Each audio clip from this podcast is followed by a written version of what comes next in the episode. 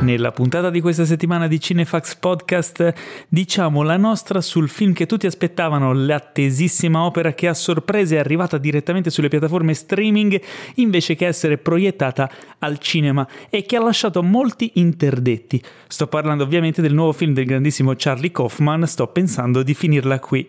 I'm Thinking of Ending Things. Diciamo che la nostra su un piccolo film indipendente chiamato Mulan, prodotto dalla Disney, Disney e su Raised by Wolves, serie diretta in parte da Ridley Scott, di cui sono andati in onda i primi episodi. Questa è la solita dose di novità, recensioni approfondimenti e tanto tantissimo nonsense su cinema e serie tv serviti a voi senza spoiler e con tanta sana passione dalla redazione di cinefax.it. Qui vi parla il vostro amichevole Paolo Cellamare in studio con due agguerriti colleghi, il fondatore e direttore editoriale Anime e Pilastro di Cinefax, colui a cui Rutger Hauer amava ammiccare, ormai è rimasta quella della settimana scorsa, l'incontrovertibile Teo Yusufian. Ciao a tutti, è rimasta quella della settimana scorsa perché te sei un pigro che non ha voglia di cambiare e di lavorare. Un distratto più che altro. Come stai? Tutto bene? Ma sì, dai, tutto bene. Anche oggi è stata una bella giornata di, di incazzamento contro gli indignados eh, che si, che si indignano inutilmente, quindi tutto a posto. Tutto nella norma come al solito. Almeno una volta alla settimana ormai questa cosa deve succedere. Ma tanto ne parleremo in puntata. Viva gli indignatos. Esatto. E accanto a te c'è ospite una gradita amica per la seconda volta sul nostro podcast, fashion stylist, image consultant, costume designer per cinema, tv e teatro, capace di trasformare la stoffa in arte e genio, colei che vorresti ti vestisse se fossi a cena con Nicholas Winding Refn, l'inimitabile Nadia Baiardi. Ciao a tutti, ciao. Ciao, ciao. Ecco, eh, l'hai presentata parlando di Refn e è venuta il Covid Sì, subito. Tutto male. Co- questo è Covid. eh? No. Occhio. No. No. No, no, no, no. Aiuto, via, via, via, io- Sono no, no, non ce n'è Covid, non c'è. No, oh, Madonna santa. E, ma perché Refn proprio? Questa presentazione, questa Così scelta? perché ho pensato a una cosa colorata. E Ah. allora mi Ah, ok. Eh, allora anche Noè. a Gaspar Noè. ma- Gas- Gaspar Noè, tra l'altro, vestir- dalla vestirti per un film di Gaspar Noè ci metti un attimo. Eh, sì, non ti beh, vesti. cioè, sì. fai, fai subito proprio. La, la prima cosa che trovi. Ti cospargi di colla, entri nell'armadio ed esci con quello che rimane appiccicato addosso. Bisognerebbe provare. Eh? Non sa- non è, ma ti ho dato un'idea, hai visto? Sì. Eh? È vero? Mm. Insomma, ho annunciato che in questa puntata parleremo di questo film attesissimo che è uscito sulla piattaforma streaming. Sì. Appunto Quello film di Charlie Kaufman, esatto. Che eh, a quanto pare ha diviso un po' il, il pubblico, no? C'è chi dice che insomma non è attinente al, al libro originale, chi... Cosa, cosa stai dicendo? Eh, sì, no, tu eh. vuoi fare la battuta, vuoi far credere volevo- che si parli di Mulan. Sì, la realtà. volevo trascinare più Ecco. del dovuto. No, vabbè, a parte gli scherzi, mh, sì, Kaufman è un film molto molto figo, eh, dopo ne parleremo. Ma c'è anche questo discorso Mulan di cui insomma verrà dato spazio, più che altro da voi due perché io non l'ho visto. Me lo Ah. sono, sì, me lo sono scansato. Ok, va bene. Male perché non hai fatto i compiti. Ecco. No, ho lasciato spazio anche insomma al vostro... Eh? Eh? Cosa?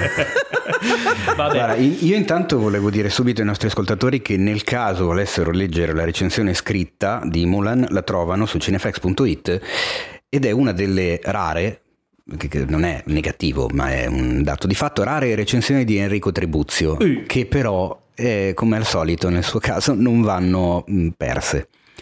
Poi nel caso di tutti i redattori, però diciamo che Enrico ci mette quel quid in più, quel suo stile Sì. molto non so come, come definirlo, molto, molto, Sanguigno. molto alla Mario Brega nel dire le cose, Molto molto, così. delicatissimo proprio. Delicato, E sì. quindi sì, molto divertente, mi trova anche abbastanza d'accordo direi. Quindi questo sito com'è che si chiama?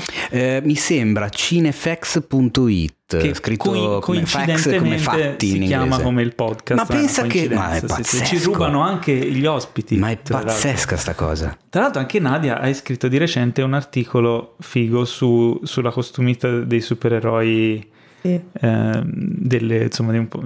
Insomma, è una cosa Eh, sui sì. costumi, una cosa sui costumi. Sì, perché c'è una rubrica che si chiama Mi vesto di cinema, che non era stata tanto calcolata nei mesi precedenti, ma adesso, visto che sto facendo i compiti, mi sto dando da fare Brava. e quindi uscirà un articolo circa alla settimana. Infatti è uscito quello sulla costumista dei supereroi, è uscito da pochissimo anche quello sulla Temime, Sì? Di- che ha vestito gente tipo Harry Potter, James Bond, insomma proprio Black Widow, Sì. gente gentucola. George Gentaccia. Clooney nel film, quello di fantascienza di Quaron, quello dove recita soltanto George Clooney. Presente, no? Gravity. E- ah, è quello dove ah, c'è solo ok, George certo. Clooney. E... Volevo scrivere qualche battuta per... No, eh, io ho detto mi Lasciamo trattengo. perdere e vabbè, se poss- diamo uno sneak peek sul prossimo che uscirà la settimana prossima, che è già pronto, è già lì. Ah, sì, cos'è, cos'è, si parlerà di una serie, della costumista di una serie TV entra- che è nel cuore di tantissimi spettatori, anche nel mio, una, serie, una, co- una sitcom che ha fatto veramente la storia del piccolo schermo. Vediamo, vediamo se Paolo Eh, indovina. Vediamo se Paolo Willy il Die- principe di Bel Air, ovviamente. No, No, in realtà di no. 10 stagioni. Eh, Ah, 10 stagioni. Da Nu- signora in nu- giallo. No, No. New York. ehm, ah, Sex and the City. Dai, Sì. no, No, non erano hanno fatto stagioni. 10 stagioni. hanno fatto 10 stagioni. Ma va, ne hanno no, fatte sono- 8, credo. 8 o 6? Sì. 8 sì, forse. Dai, 10 stagioni. Sei, sei, sei, sei protagonista. Bravo. Guarda, guarda, non ti permetto, guarda, eh. Io sono legatissimo Sai con la serie. io È no. bellissimo. Ma, ma per- E io no. Ecco. Ma perché Paolo secondo me non l'ha mai visto bene. No, anche secondo me. È per No. quello che non riesce ad Not apprezzarlo. my cup of tea. Ma prima di continuare con la nostra sfavillante puntata ricca di... Tra l'altro abbiamo un fracco di news Eh, e sì. un fracco di trailer, tra cui eh, un, un grande, insomma, appena uscito fresco fresco, abbiamo rivisto tre volte prima di partire con la puntata, ma prima vi ricordiamo che il nostro sponsor si chiama Infinity ed è un servizio streaming fatto proprio apposta per voi, per i cinefili, perché ci sono migliaia di film e serie tv che potete vedere quando vi pare, dove vi pare e ogni settimana vi regala un film premiere, cioè una delle ultime novità in anteprima per sette giorni. Fino al 10 settembre c'è Richard Jewell, il film di Clint Eastwood. L'ultimo di Clint Eastwood, esatto. Molto bello. Eh, e da venerdì 11 settembre arriva in anteprima esclusiva per quelli di voi insomma che hanno figli e, e vogliono insomma impegnarli per qualche ora il film Me contro te la vendetta del signor S che è stato un grande successo al cinema tra i più piccoli, tra i anzi tra i più piccini, e quindi insomma, come leggiamo cosa mi ha scritto te, film che avrà sicuramente un successo enorme tra i più piccini, come è già accaduto alla sua uscita in sala, e che personalmente è il mio film preferito degli ultimi 35 anni. Non lo sapevo, Davvero, l'hai- Paolo? l'hai visto? Che incredibile. Ma oggi vogliamo parlare di un altro film che c'è sul catalogo. Eh sì. Anche quello per i più piccini. Ma insomma, mica no. tanto. Più o meno. Si tratta del filo nascosto, ultimo film di Peter di Paul Thomas Anderson. Di- Pete- di- no, volevo dire di- P.T. Anderson, però poi ho detto, ma diciamolo tutto il nome. Peter. Ho detto, allora, P.T. Anderson è diventato Peter Paul Thomas Anderson. Di Paul Thomas Anderson. E, eh, mm, e a quanto pare anche l'ultimo della carriera di Daniel Day-Lewis perché ha detto che si ritirava. Eh sì. Ma io non ci credo. eh, io, Eh, io ci spero che non sia vero, quindi vediamo. ah, io ci spero. No, assolutamente. Però mi sembrava il film perfetto per parlarne con la nostra Nadia, che Sì. voglio È dire, vero. è, il film che parla È di un sarto. È eh, vero. chi meglio di lei? Tra ha l'altro- anche vinto l'Oscar.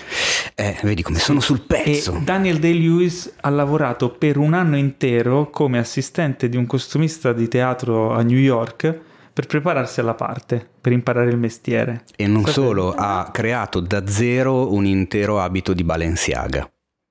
Una volta imparato come era stato fatto. È il motivo per cui è l'ultimo film che Perché in realtà ha cambiato mestiere. dai. Sei No, innamorato. Si sta preparando, sta facendo tutta la preparazione perché sa che un giorno dovrà morire, però lui vuole arrivarci preparato. No, in realtà io so che il suo prossimo ruolo parla di un attore che ha smesso di recitare. Ah, E quindi adesso è per quello era la preparazione. Eh sì, si sta preparando per fare... È perfetto. E mh, tra l'altro ho visto proprio di recente è uscito un video di, mh, di Paul Tom- cioè, in cui Paul Thomas Anderson, che ricordiamo fa anche il direttore della fotografia dei suoi film, in Beh, particolare no, di questo. ne- esatto, In l'ha questo fatto... non sempre. No, mica, di solito c'è un certo Elswit che insomma leva In questo di film mezzo. lui ha fatto anche il direttore della fotografia Esatto. E per prepararsi, diciamo che lui aveva preso come riferimento alcuni film del passato, film di Altman, eh, altri film, Mm, strano. e aveva fatto tutta una serie di test con le, le cineprese, le ottiche che erano state usate nei film che aveva visto e anche i tipi di luce, gli stessi tipi di luce. E in questo video lui fa vedere i test spiega perché poi ha scelto uno piuttosto che un altro, un pazzo scatenato, insomma. E, mm, e ci sono anche delle scene, delle, mm, delle clip eh, ovviamente non usate nel film, diciamo delle take in più alternative del film, in particolare della scena in cui ehm, si tirano addosso la colazione, litigano. E c'è una, Che è una delle scene più, lunga. meravigliose, tra l'altro, Sì. quelle, quella Sì, sì, appena prima di- del delirio, insomma. Ma la mia domanda per Nadia è proprio, cioè dal tuo punto di vista, ehm, cosa hai notato di particolare in quel film lì? Allora, premetto che l'ho visto due anni fa. Quando è Cioè, uscito? esatto, e quindi... Però, e, e non ho studiato. avuto- sicur- no, vabbè, però Non ho studiato, però... Oh, no, no, sono, Eh, no, sono te l'ho oggi... detto prima, eh, eh, cioè, esatto. co- Covid, co- Ehm, mi ricordo però che era tra tutti i film quello che mh, mi piaceva di più come, come candidato e mh, mi ricordo un'eleganza mh, assurda e come i vestiti sottolineassero con quella rigidità di lei, cioè della, prota- della protagonista, quindi, che adesso non mi, ricordo, non mi ricordo il nome, che comunque era altissima, magra e questo mi ricordo, poi mi ricordo che mi piacevano, mi piacevano un sacco i costumi non hai che mi... notato errori particolari. No, no, vabbè. Anche perché, magari dico una idiozia in- vereconda, però a memoria non mi ricordo molti film che hanno come protagonista uno stilista sarto. Mm, Non credo che sia così piena la cinematografia di, di- di personaggi simili. No, ci sono dei telefilm che però parlano più che altro dei drammi, Mm.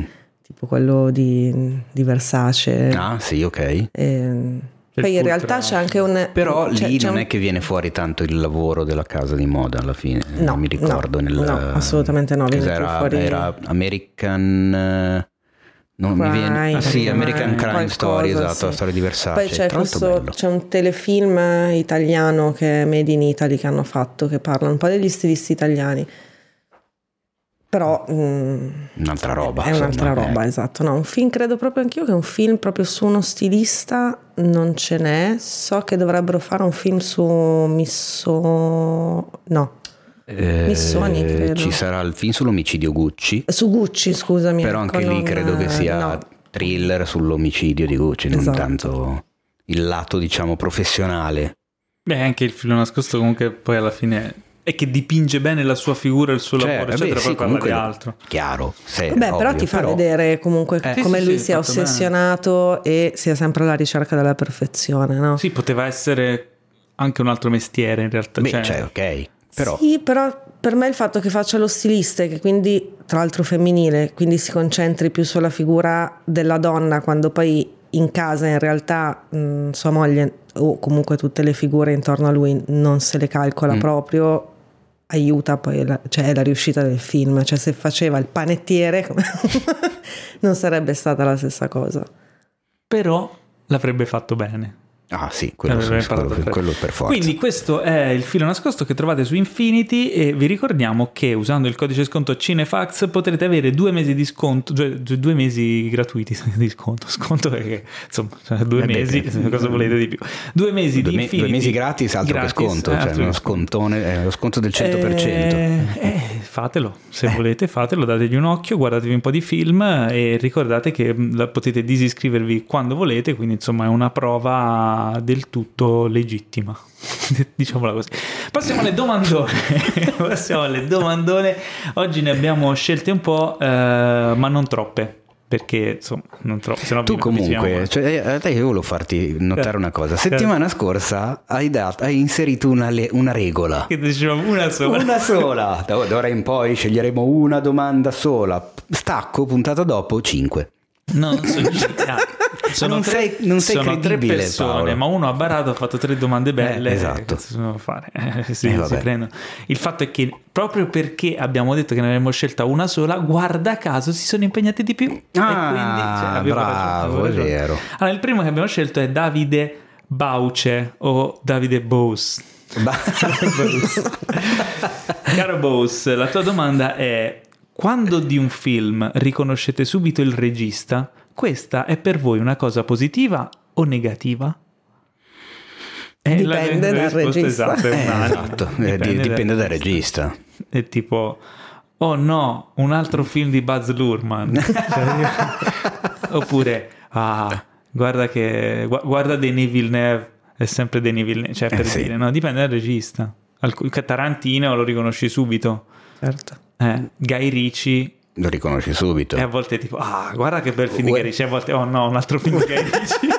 Wes Anderson lo riconosci subito Sì. e così via. e anche lì, c'è tipo, ah, guarda che secondo me in generale è una cosa positiva anche nel caso in cui sia un regista che non ti garba più di tanto, perché significa che quel regista ha una fortissima impronta autoriale, cioè comunque lascia qualcosa di sé, fa in modo che sia riconosciuto il suo, il suo modo di fare cinema.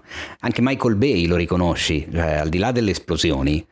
Ma Michael Bay piace. lo riconosci per le inquadrature tutte mezze Dutch angle fatte male, gli No, scavalcamenti di inquadrature che campo. girano.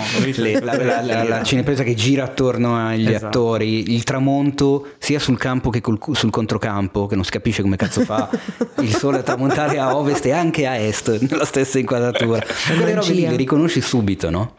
Eh, e sai che è un suo film, ma anche se magari a me personalmente non piace, so che eh, il caro Michele ha i suoi estimatori, è una cosa positiva perché comunque vuol dire che ha una, una propria impronta.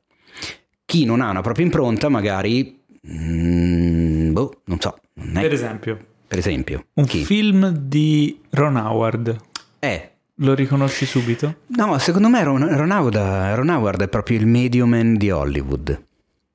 Cioè, è, è colui che sa fare bene il suo compito, fa, fa delle cose apprezzabili. Belle.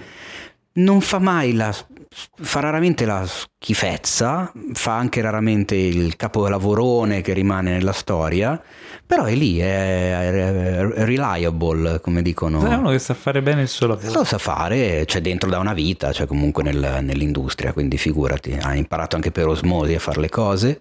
Un film di Clint Eastwood lo riconoscete? Eh, se è una storia vera, sì. È suo, è suo. Ormai fa solo quelli, sei innamorato di quelle cose lì. Però ti crea una sorta di... mh, Se ti piace un regista ed è un regista riconoscibile, quando vai a vedere un film nuovo è come tornare a casa, no? Cioè, sai già cosa aspettarti. se- Un film nuovo di Tarantino... Eh, perché però vedi, eh, successo? Perché la gente sa attenzione. già cosa aspettarsi. Eh, ma attenzione, hai fatto proprio l'esempio che volevo fare anch'io. L'ultimo film di Tarantino, anzi, però, se ci fai caso, ha deluso tantissimi dei suoi fan perché è proprio quello che invece non si aspettavano da lui. E infatti, se vai a sentire a parlare con quelli che, eh, a cui c'era una volta Hollywood non è piaciuto, una delle primissime critiche che ti fanno è, è ma è noioso, non è tarantiniano. Come se Tarantino fosse solo ed esclusivamente il sangue che sprizza da tutte le parti. Che poi vabbè, un, un pelino c'è. Però boh, a me... Cioè invece io l'ho riconosciuto un po'. mhm, nel Beh, ma sì, ma cioè, è pieno, è pieno di roba sua, a partire dai piedi, però vabbè, al di là di quello che si vede, eh, è pieno di piedi quel film, quindi anzi, però cioè, tutte le tematiche sono sempre le sue.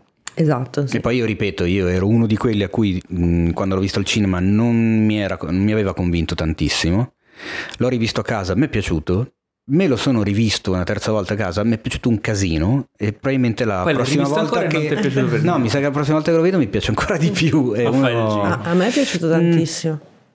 A me era piaciuto tanto. Adesso, adesso sì, ma infatti io mi vergogno purtroppo della recensione scritta che c'è sul sito perché l'ho scritta a caldo dopo la prima visione.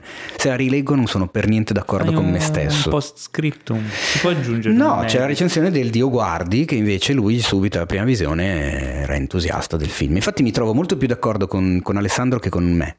Che fa ridere come cosa. Beh, però... però... inizia a essere un, una cosa troppo frequente. e con, con Tenet l'hai fatto uguale. Con, con, no, no. Ma, ma allora, eh, eh, per favore, eh, me, la no, cacciate, me, la cacciate, dallo studio per cortesia. No, mi, mi è andato qualcosa di traverso.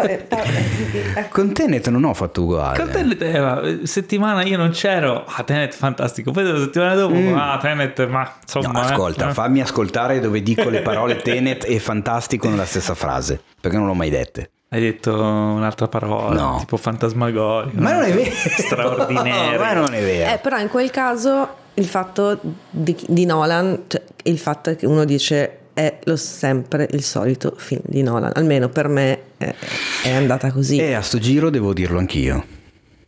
Che sai che ti, ti sai che ormai ti aspetti determinate dinamiche e di determinate cose, quindi non ti stupisci neanche più.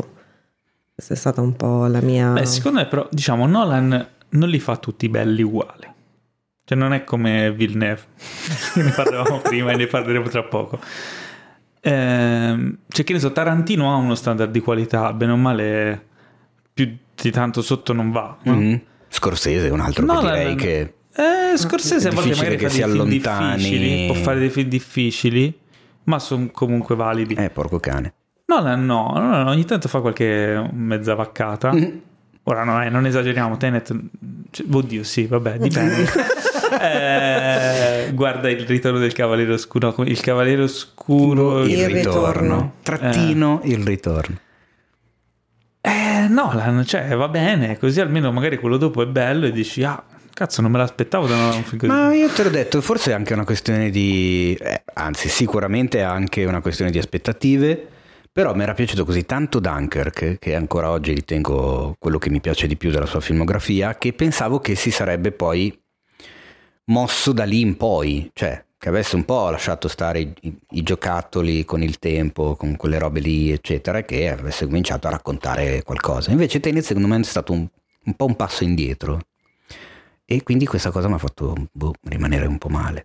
No. E poi, come dicevo a Pietro, ma non mi ricordo se l'ho detto anche quando registravamo la puntata o gliel'ho soltanto detto fuori dal cinema tra di noi. Eh, parlando proprio dei registi che hanno una loro forte impronta, quindi rimaniamo nel topic della domanda, ehm, io mi chiedo sempre alla fine del film nuovo quale sarà quello dopo.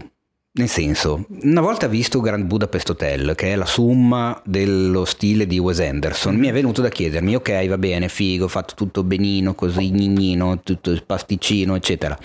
Ma il prossimo me lo fai ancora così? E la risposta è stata sì, il prossimo te lo faccio ancora così. E a me sta cosa mi sta un po' pesando. Su Nolan mi sono chiesto la stessa cosa, cioè il prossimo ancora con queste menate sul tempo, la cosa, le robe, la manipolazione hai un po' rotto le palle, cioè è quella la cosa. Mm. Poi ci sta che tu abbia il tuo stile, le tue tematiche, i tuoi messaggi che vuoi portare avanti, ma ci sono un sacco di autori che le portano avanti però proponendo sempre un film diverso. Sì, perché sennò rischi di essere ripetitivo. Eh, è quella la cosa. Quindi non lo so.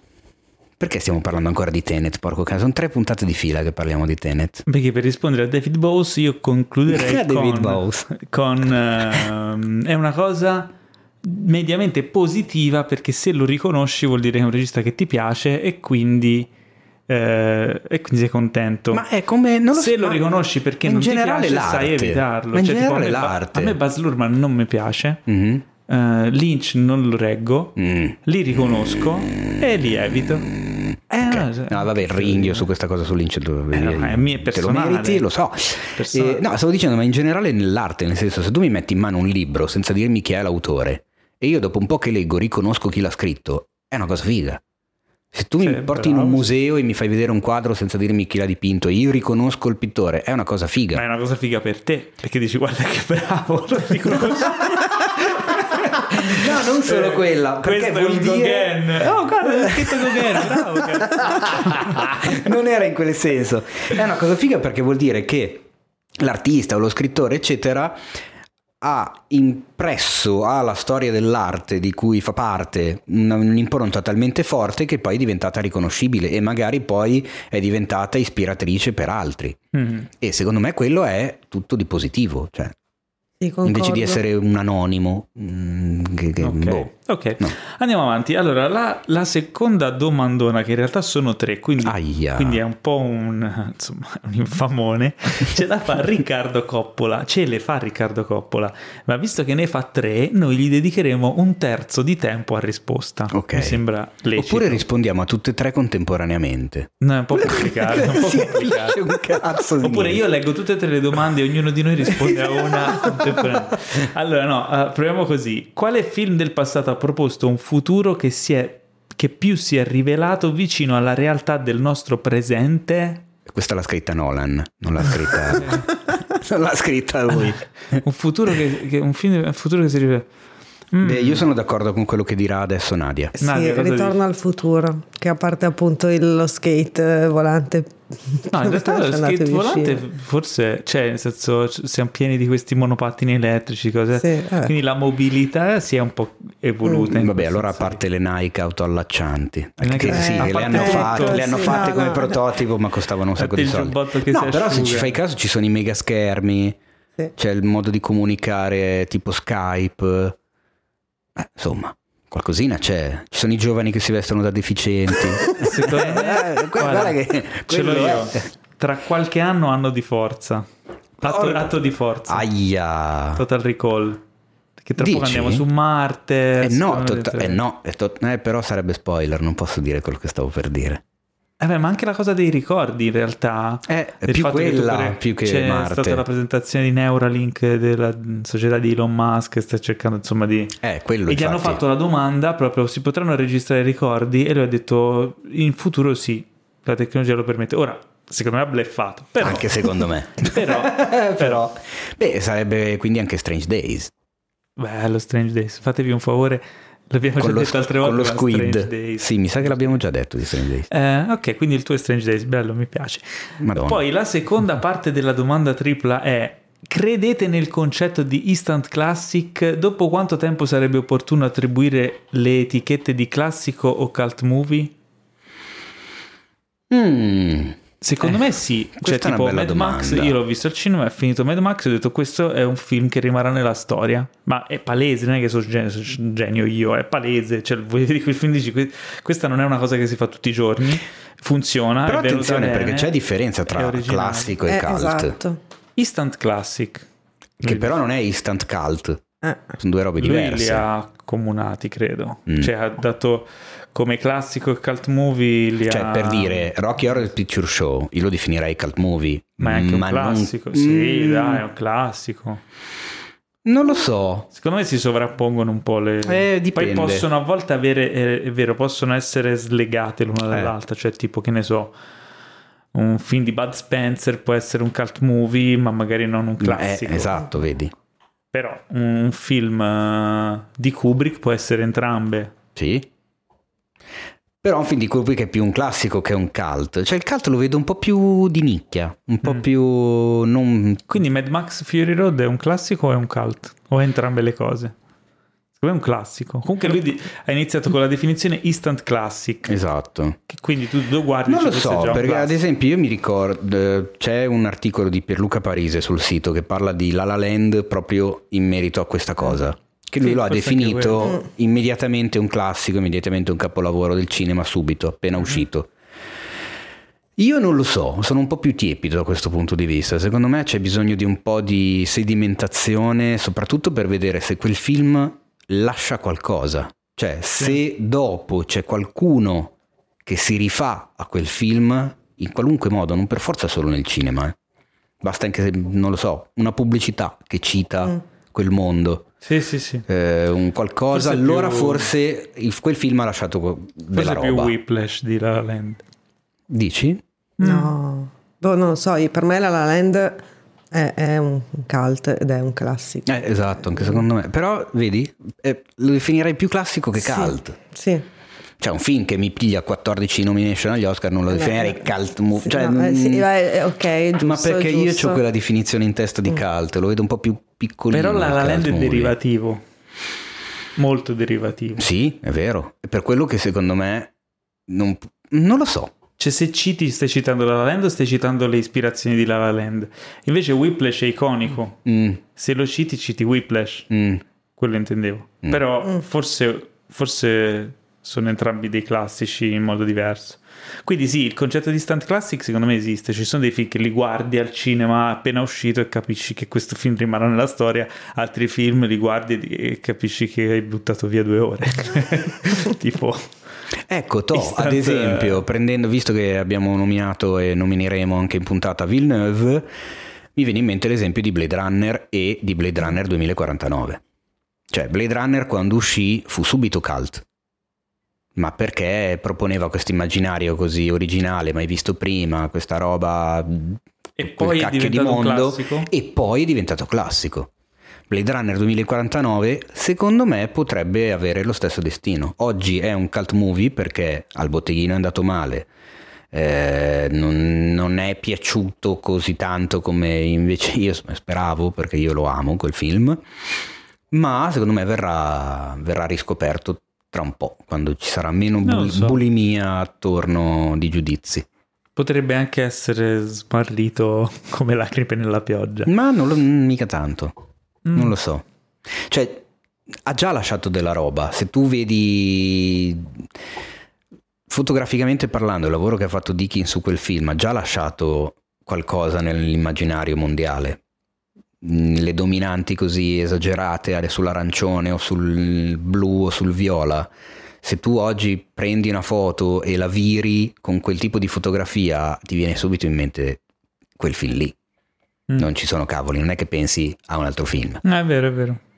Te Nadia hai in mente qualche film che ti ha dato quella... cioè che hai definito così subito? Un classico? Mm-hmm. Un...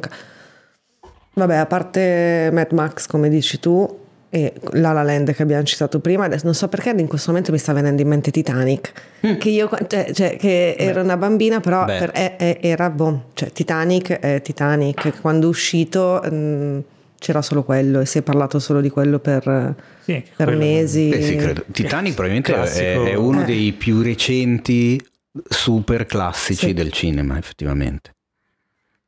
Sì. Cioè, Avatar non ha avuto quella, quella roba lì. No. Non è diventato quella roba lì. No, cioè Titanic anche mia nonna è andata a vederla mm. al cinema, cioè, capi- cioè nel senso è, è, era anche più ampio secondo me come, Beh, come pubblico. È stato un fenomeno. Eh La terza domanda del nostro amico infamone Riccardo Coppola è eh, quale personaggio del cinema vorreste alla guida del nostro paese? Eh, vabbè, questo è facile, io ce lo so. Vai, uh, bruciapelo. Darth Vader. Nadia? Io rispondo come lui. Darth Vader anche io, il dottor Stranamore. Andiamo, andiamo.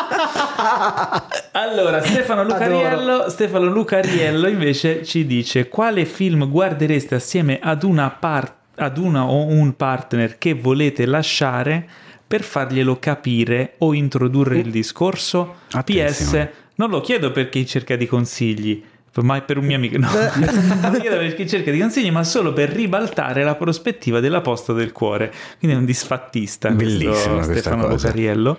Quale film? Um, per me è storia di un matrimonio, che è anche uh, abbastanza recente. Eh, sì. eh beh, ci sta. Mm. Cioè, fai vedere comunque due persone che si sono volute bene, ma che... Mm. eccetera, eccetera, eccetera. E...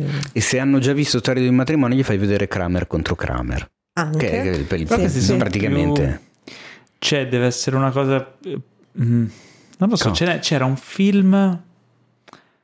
Eh, se devi introdurre il discorso. Eh, Eternal Sunshine?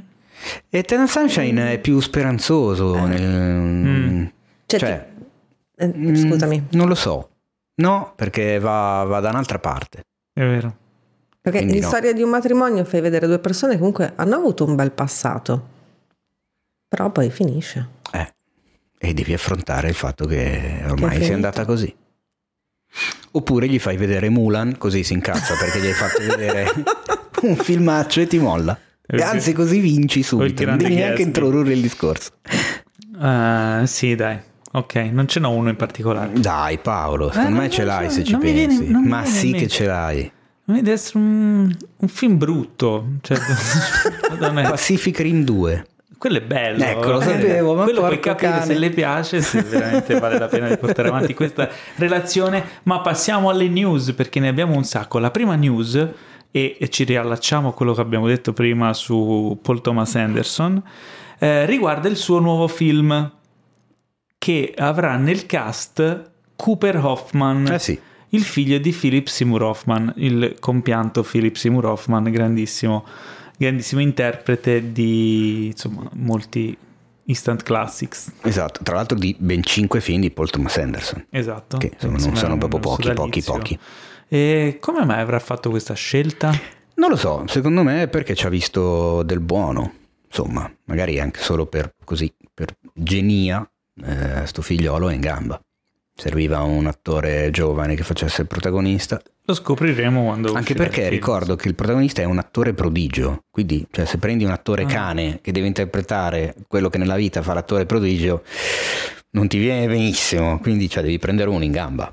Mm. E, insomma, Quindi lui è proprio il protagonista. è protagonista e attorno a lui, anche se non è ancora chiarissimo quale sarà il ruolo, c'è Bradley Cooper.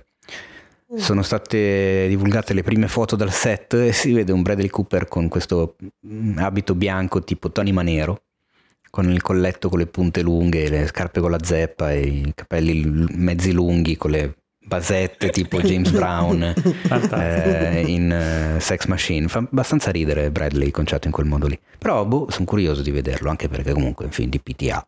Quindi, Eh, certo. Ah, è chiaro. ecco. Allora, la sec- seconda news è una news dal passato per il futuro.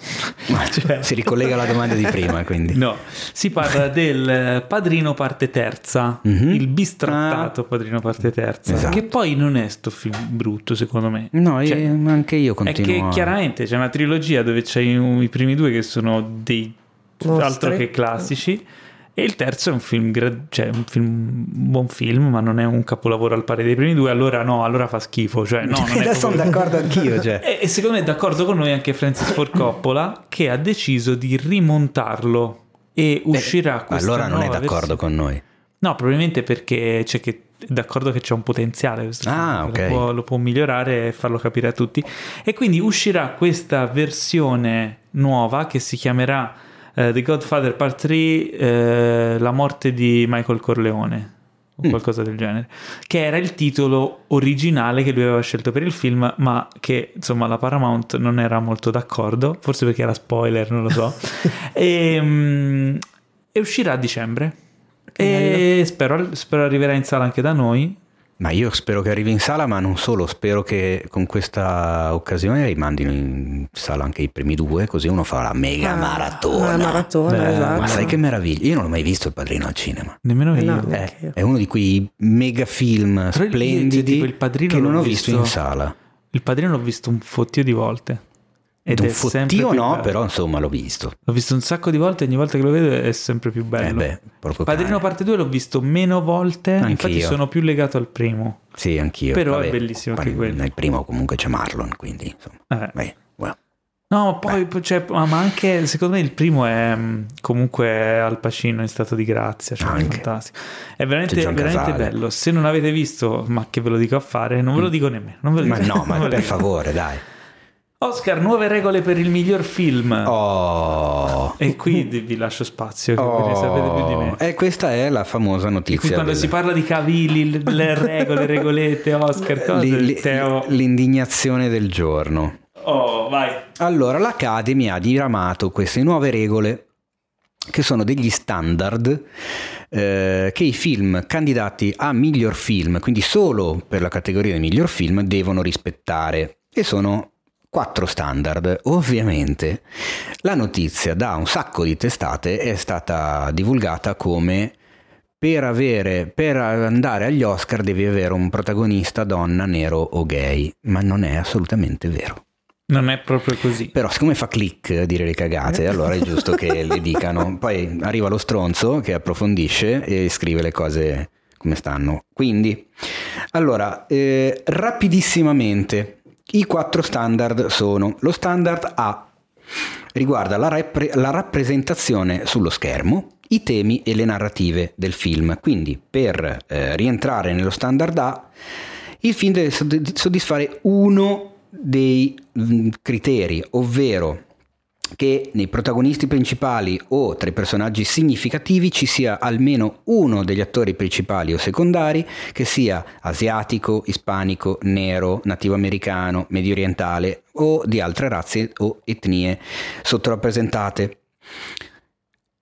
L'altro requisito del, sempre dello standard A è il cast generale, che deve essere almeno mh, per il 30% di tutti gli attori in ruoli secondari e minori provenire da almeno due dei gruppi sottorappresentati, che in questo caso sono donne, gruppi eh, razziali o etnici sottorappresentati, LGBTQ, LGBTQ+, stavo annodando la lingua, persone con disabilità cognitive o fisiche non udenti o eh, ipoudenti.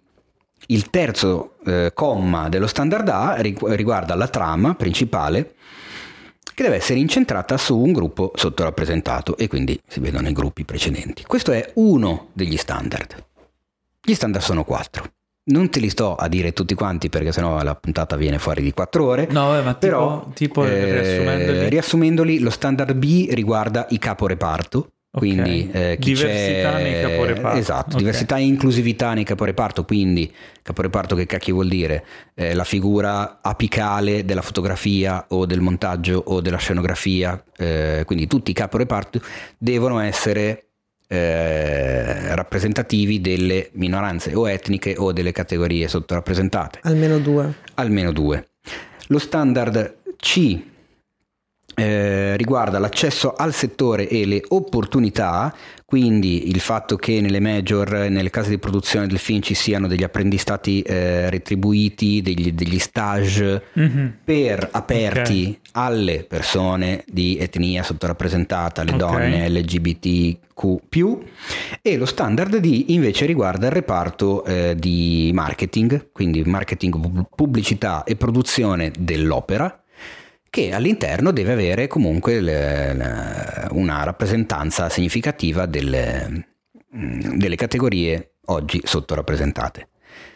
Quindi 2 su 4 2 su 4 Quindi di questi standard. un po' di stagisti e sei a posto. Praticamente sì. Cioè, nella, mm, nella ciccia non cambia praticamente niente. Se tu vai a vedere gli Oscar di quest'anno, quelli dell'anno scorso, quelli dell'anno prima, i film che sulla carta sembra che non rispettino questi standard, per dirne due, The Irishman e 1917, dove non ci sono donne nella storia, quindi mm-hmm. lo standard A non è, eh, non è, rispettato.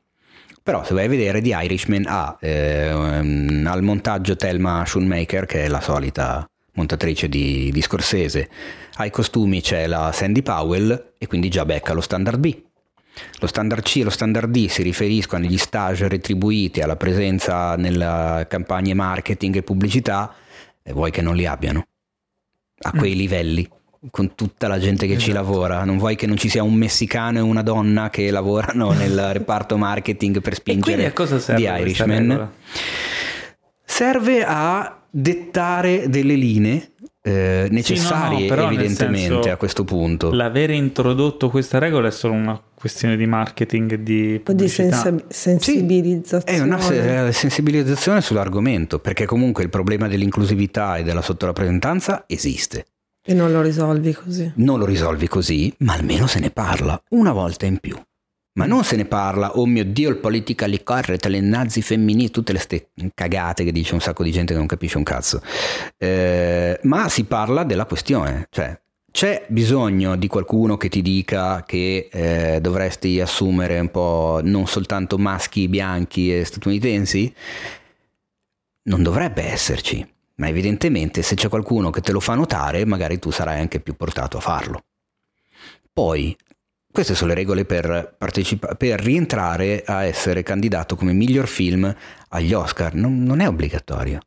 Cioè, se tu vuoi continuare a fare sì, il tuo film solo con uomini bianchi e fai lavorare solo uomini bianchi, ma fallo. Cioè, nessuno ti dice niente. Non è che sei obbligato a non farlo. Sei libero sempre di farlo potrai candidare il tuo film in tutte le altre categorie, ma non in quella di miglior film, perché loro hanno deciso così e sono le loro regole della ah, loro cerimonia. Le altre, categorie, le altre categorie? Sì, vale, assolutamente. Vale solo per miglior film, ma mi pare che comunque quando si riguardavano appunto gli altri film che hanno vinto negli anni passati, comunque tutti avrebbero ci rientrano già. Eh, infatti sì, ma è quella la cosa, non è che sia tutto questo scandalone.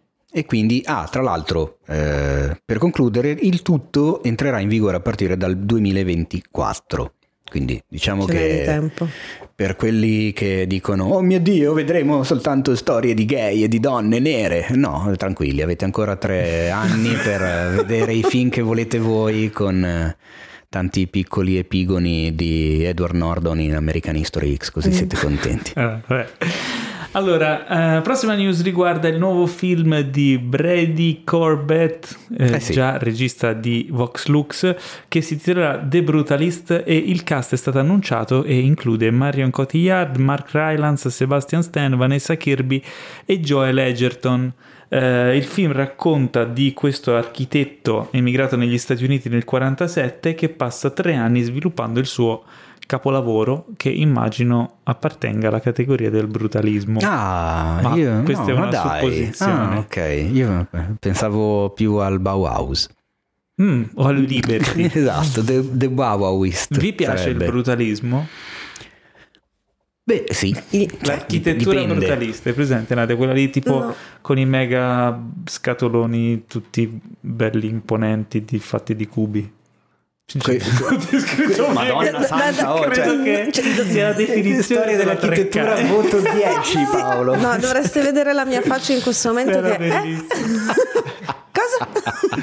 Vabbè, andatevi a cercare le, le foto del brutalismo e mi darete ragione. No, mi incuriosisce a parte il fatto per la presenza di due premi Oscar che comunque brutto non è Brutale eh, non è. brutale non è è un film che effettivamente rientra nei, nei parametri nuovi degli Oscar guarda un po' come dicevamo prima del, del filo nascosto che narra la storia di un sarto stilista non mi vengono tanti film in mente con il protagonista che è un architetto e quindi questa cosa mi piace cioè, comunque sono storie originali nuove. Poi c'è Vanessa Kirby che male non fa, eh, anche se me la ricordo soltanto nell'ultimo Miss- Mission Impossible, ma sicuramente ha fatto un sacco di altra roba che adesso non mi viene in mente.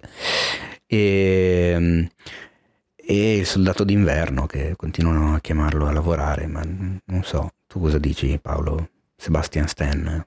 Eh, Non è che mi- boh, a me- Molto brutalista. a me non è che dica molto come attore, però oh, se lo chiamano evidentemente è bravo. Non so. Vabbè. Andando avanti è stato annunciato anche il cast del nuovo film di Paola Ortiz eh, Uh. di là dal fiume e tra, Tra gli gli alberi. alberi. che in originale si chiama non lo so Across, Across the, River and Into the, Trees, Ehm, e eh, parlerà cioè è ambientato nella Venezia del dopoguerra parla di, mm, Eh, Di la, un- cosa, di la cosa fondamentale. il cast No, che è tratto da un romanzo di ah, Ernest no, no, di Hemingway. Ernest Hemingway Eh. giustamente Eh, con Liv Schreiber Matilda De Angelis ma non eh, è Schreiber? Io ho sempre detto Schreiber Mm, secondo me Lui- è Schreiber. Io non ho detto Schreiber Eh, Vabbè, comunque Schreiber. c'è la grandissima Matilda De Matilda De Angelis Angelis. che saluto. E... Che ricorderete da Veloce come il vento Sì, e saluto, le mando un caro bacio e un caro abbraccio. e- Smettila. No, ma tu non so se lo sai, ma lei fa parte del gruppo Facebook Cinefexers, non sto scherzando, non so quando ci sia entrata, non interagisce praticamente mai, ma è lì. E probabilmente So che è lì e ascolta. comunque mi ha rilanciato su Instagram la story dove parlavo del cast del film. Quindi comunque e poi ci, Ci siamo scritti in direct, ma queste cose ve le dico dopo. e Giancarlo Giannini invece cosa ti ha detto? Giancarlo Giannini non ha Instagram, quindi non mi ha potuto dire, infatti non ho potuto taggarlo. Laura Morante Laura Morante e Javier Camara che O ri- Camara. lo- o, o Camarà. Che lo ricordiamo perché è uno dei protagonisti di The Young Pope e The New Pope. ah già è lui sì, È sì, lo sì, sì, spagnolo. ora l'ho, ricor- l'ho Eh sì. ricollegato Quello con Gran gli occhietti personaggio. piccolini, la barbetta, Sì. una faccetta simpatica. E anche qua gran cast.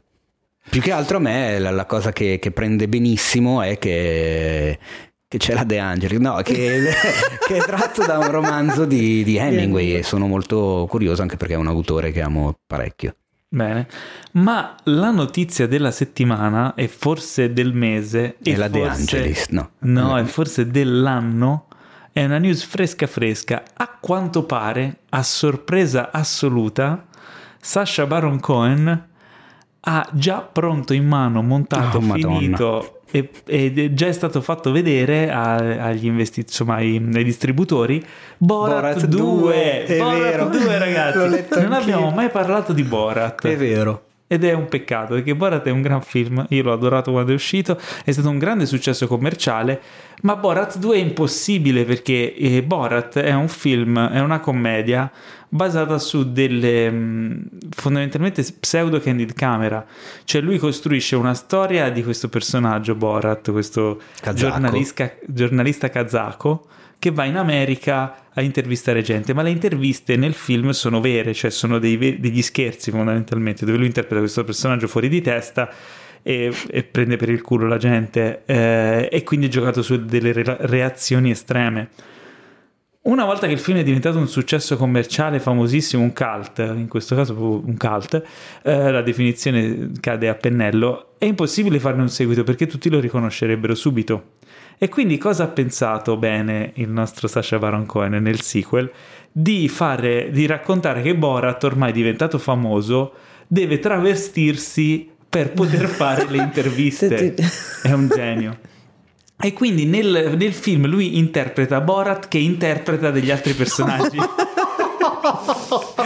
A quanto Lo pare erano, erano, mh, uscite fuori delle, eh, delle storie su Instagram di gente che aveva beccato quest- mentre giravano queste candid camera, ma non era mai stato appurato poi se fosse davvero il sequel di Borat o se fosse una nuova stagione del suo programma Who is America, che era uscito se non sbaglio l'anno scorso o l'anno prima in cui fondamentalmente giocava su una cosa simile, aveva creato vari personaggi in cui lui veniva truccato in maniera irriconoscibile e andava a fare delle interviste per svelare i lati più beceri e stupidi del, del popolo americano. Chissà, Eh, chissà quanto materiale ha tirato eh, la- su. io l'ho vista quella serie lì, è fantastica. Ehm, però a quanto pare invece Borat 2 è stato girato, è stato montato, è pronto ad uscire e manca solo appunto di sapere quando verrà rilasciato. Quindi notizia una bomba. A te Nadia piace Borat? L'hai visto? Mm, No. No? Però Sasha Baron Cohen ce Sì, lo conosco, sì. Non so perché non mi ha mai attirato il film, quindi sai quei film che dici ah ok, prima o poi lo guardo, prima o poi lo guardo e non l'ho mai guardato, adesso che ne hai parlato così bene andrò No, a no, casa e lo guarda, guarderò. va visto in originale secondo me perché essendo proprio fatto sulle reazioni, specie se uno capisce un po' di inglese, fa Ma ridere vabbè, poi c'è lui che ha questo accento finto che fa spaccare Sì, da il ridere. modo in cioè. cui lui crea il personaggio, è un personaggio veramente fuori di testa e le situazioni che crea. Lo voglio rivedere, è veramente figo. Tra l'altro non so se lo sai, ma anni fa eh, ci furono dei ragazzi in Kazakistan che andarono in spiaggia vestiti con il mankini, cioè il, il- il Sì, costume sì. che ormai è, è famosissimo, quello, il costume sgambato Borat, sì. eh, verde, che non so, probabilmente ce l'hai presente anche tu, che ovviamente non è per uomo. Sì, no, Eh, quello ce l'ho presente anche se non ho visto il film. Esatto, quindi è, l'im- l'immagine iconica del film. E dei ragazzi per, non mi ricordo se era una festa di laurea o un addio al celibato, eccetera, Mm. ma erano andati in spiaggia vestiti così. Li hanno arrestati perché evidentemente non si poteva. Perché non avevano i baffi. Lui una volta saputa la cosa eh, ha, pra- ha pag- pagato la cauzione di tutti e li ha invitati eh, da lui per una festa insieme per- Che mito. perché non si meritavano chiaramente Io l'incarcerazione per una strozzata Sono un genere. grande fan di Sasha Baron Cohen, Beh, in anche quando lui. interpreta altri tipi di personaggi, insomma. Ma io ho rivisto di recente, po- pochissimi giorni fa un po' di scene di Ali G perché Ali era- G è favoloso. è passato da poco il compleanno di Martin Freeman che uno magari non lo sa ma il caro Holmes di Sherlock eh, e l'attore di Guida Galattica per autostoppisti Bilbo del Hobbit il suo primo lungometraggio è proprio Ali G Ali G in the house. in the house e, e mi sono visto un sacco di clip dopo aver, vis- dopo aver visto le prime due eh, sono rientrato nel mondo di Ali G e stavo male da ridere Fantastico. Quindi sì, fatevi un favore, guardate Borat. Ecco, tra l'altro, per rispondere alla domanda del nostro amico di prima, quale film del passato ha predetto il... Anche Ali G, guarda che comunque ci è andato Per abbastanza... quale cosa? Per, per lui, per il personaggio, perché Ah, all'epoca faceva il il rapper esageratissimo bianco. Ma non c'era effettivamente tanta gente conciata come lui. Oggi in realtà sono tantissimi che ormai sono diventati un po' come Ali G se ci fai caso. Non tanto per la moda, perché comunque la moda era quella dei rapper neri sì. del, del, dell'epoca, ma come atteggiamento ormai guarda che è pieno di Ali G ormai. È vero, è vero. Sono uscite le prime immagini di Mandalorian stagione 2. Yay! E vediamo che ritorna Mando, ritorna il Baby Yoda, ritornano tutti che i personaggi. Ormai secondo me sono costretti a farlo diventare Yoda quel personaggio. Lo, stiamo chiamando tutti Baby Yoda anche se non è. The Child. The Child. Ma perché Baby Yoda? Ormai è Baby Yoda, dai. Non... Eh, ma infatti, eh, però fa ridere. Cioè. Eh, ritornano tutti i personaggi a cui siamo abituati, ma non si sono viste le immagini di quelli più attesi, che sono quelli che non abbiamo ancora visto, cioè Rosario Dawson nei panni di Ahsoka Tano, che è uno dei personaggi di, mh, della serie animata uh, Clone Wars. Uno, molto uno bella. dei protagonisti, molto bella la serie animata, e anche il personaggio di cui non ricordo il nome, che, sarà, che era sempre parte di Clone Wars, che sarà interpretato da Te- Katie Sackhoff, che ricorderete per Battlestar Galactica e tante altre cose. Uh, quindi niente, aspettiamo di vedere qualcosa di più di Mandalorian stagione 2 per vedere insomma cosa avrà combinato il nostro John Favreau che dirige il primo episodio e uh, soprattutto come si chiama il um, Taika. No Taika il, lo, lo, lo, scrittore di cui non mi viene il nome. Lo scrittore di cui non ti viene il nome? Il, il, lo showrunner. Lo showrunner è, non è lui? No. Ma dai, ma perché devi fare queste figuracce? Perché impor- la sua figura è importantissima. Ho capito, ma ti stanno tutti guardando male, Paolo. Cioè, tutti coloro che stanno ascoltando il podcast in questo momento hanno la, la faccia disgustata dalla tua poca professionalità. Dei filoni. Dei ah, filoni. è vero, dei quello col cappellino. Il vice George Lucas, eh sì, ormai. Quello con il cappellino. L'ex fan che L'ex è diventato... Che ha scritto tutto Clone Wars ed è eh, insieme a John Favreau showrunner di The Mandalorian ed è per questo che inserisce i personaggi che ha creato lui. eh sì. eh, forse ci prende pure dei diritti d'autore in più, non lo so. Mm. Comunque mh, mm, George Lucas ha approvato The Mandalorian finora, quindi... Sì, vabbè, che questo lascia un po' il tempo che... Sì, eh? ormai. Mm. Cosa vuoi? Però, eh, ok. Allora, eh, sono uscite anche le prime immagini di Mank. Ma un'altra, nuovo... un'altra news. Sì. Ma siamo pieni di pieni news. news. Infatti sono Porco veloce. Uscite le prime immagini di Mank, uh. il nuovo film di David Fincher eh, sì. per Netflix. Eh, in bianco e nero, certo. scritto da suo padre, mm-hmm. lo sapevi? Scritto sì. da suo padre, ambientato negli anni 30, che racconta la storia dello sceneggiatore di Quarto Potere, ovvero Joseph L. Mankiewicz, esatto, detto, detto Mank. Mank. Ma che bella uh, cosa! Mm-hmm. Le perché dico, sono uscite le immagini, voi direte, ma a noi che ce ne frega? E invece no, perché sono fighissime. perché l'ha girato come un film degli anni 30. Fotografia in bianco e nero fighissima, come, cioè secondo me riprende anche un po' lo stile di quella di, di Quarto Potere, volutamente. È bello, cioè io non vedo l'ora di vedere eh, anche io sono curioserrimo. Sono innamorato, sono innamorato di questo film, che uscirà su Netflix. Ricordiamo che l'ultimo film di eh, del nostro bravo David Fincher è stato Gone Girl, eh, che in italiano si chiama eh, Gone Girl, l'amore bugiardo. L'amore bugiardo. Eh, sei anni fa? Uh, addirittura? Eh, mi sa di sì. Porco cane. Ma Però poi si è preso dentro in Mindhunter. Nel frattempo lui comunque già era showrunner di House of Cards, mm. o comunque mm. le prime stagioni. Poi ha fatto um, Mindhunter, due stagioni spettacolare. E ha fatto anche qualcos'altro a livello di serie, insomma si è buttato un po' su quello che è il mondo seriale e ora finalmente è tornato al, al posto che gli compete esatto. di più forse. Insomma, comunque che ci fa godere di più. Quindi Mank arriverà non si sa ancora quanto. Curiosissimo. Quando, Tra l'altro, cosa bella, nel cast c'è anche Matilda De Angelis. No, no, no non credo.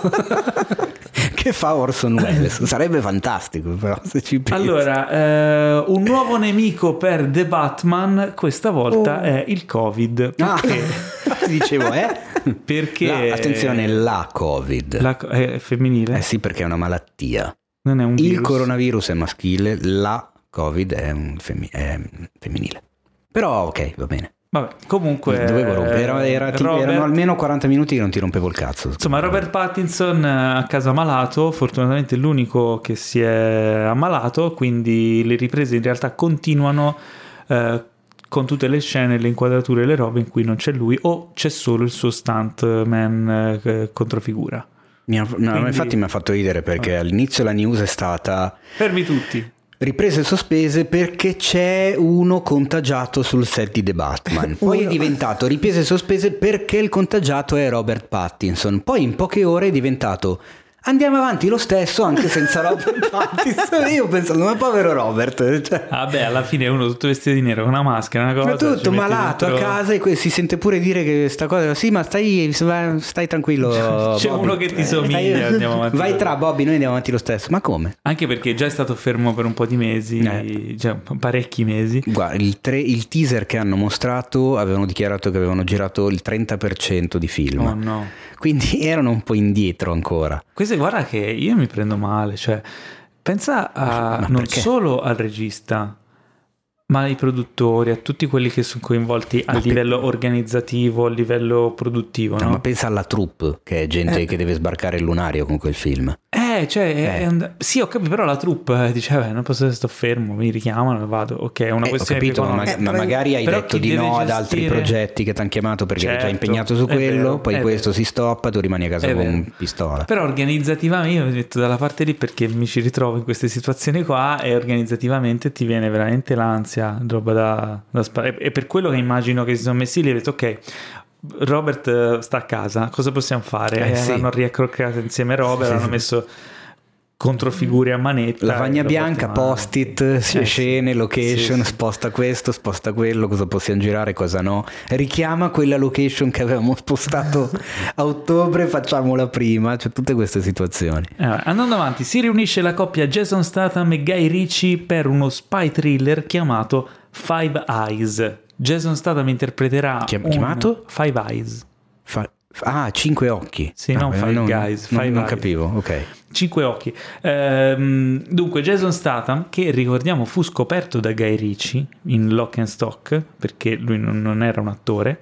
E No, faceva il, il la sua- ballerino nudo coperto d'olio nei videoclip musicali inglesi. Esatto. Che devo dire gli riusciva molto bene. Sì, assolutamente. Però adesso è diventato una superstar e torna a lavorare con Guy e fanno questo thriller in cui lui interpreta un agente dell'MI6 eh, e non si sa molto altro. Insomma, c'è un'organizzazione chiamata Five Eyes. action. Guarda, la butto lì, Vabbè. ambientato in, eh, a Londra o comunque nei paraggi e c'è della gente che prende un sacco di cazzotti in faccia. Probabile. Eh, così. Vedi, questo per rispondere all'amico di prima dello stile registico.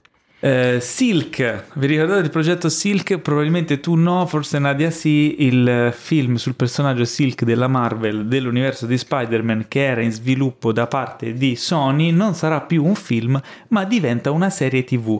Attenzione però, nel reparto della produzione esecutiva ci sono anche Phil Lord e Chris Miller, già Ah. artefici di Spider-Man un nuovo universo Eh sì. o Spider-Man Into the Spider-Verse. Quindi diventa una serie, una serie live action e dovrebbe o potrebbe finire su Amazon perché sono in trattativa, il che apre degli scenari interessanti per quanto riguarda l'universo Marvel Sony, quindi tutto quello re- legato a Spider-Man e i personaggi che ruotano intorno al mondo di Spider-Man, perché se vengono sviluppate anche altre serie potrebbero finire poi tutte su Amazon con, con un accordo diciamo di multi eh, produzioni. Cioè, Con grande scorno di Disney a questo Sì. punto. Cioè che già, Eh, già sì. poco, a parte Mandalorian. eh sì, Disney che ha annunciato queste serie Marvel che in realtà non si è visto Eh, niente, ancora si sa non quando son usciranno, partite. tutto bloccato su Disney Plus c'è solo Mandalorian Mulan. e Mulan. Eh, No, vabbè, c'è un botto di roba, però tutta roba vecchia. eh, Eh, sì. per forza di cose, cioè le cose nuove Le sono cose nuove sono The sono Mandalorian carine, e però il making of di The Mandalorian. e ci sono un le sacco di documentari dietro esatto. le quinte, Que- dietro i quelli parchi. sono molto belli, Imaginarium, Esatto. eh, quelli Sì, sono- però non è una roba per No. cui uno fa l'abbonamento. No, esatto, e non è la roba diciamo da, da grande pubblico che fa presa. Quindi, insomma, eh, è una notizia interessante.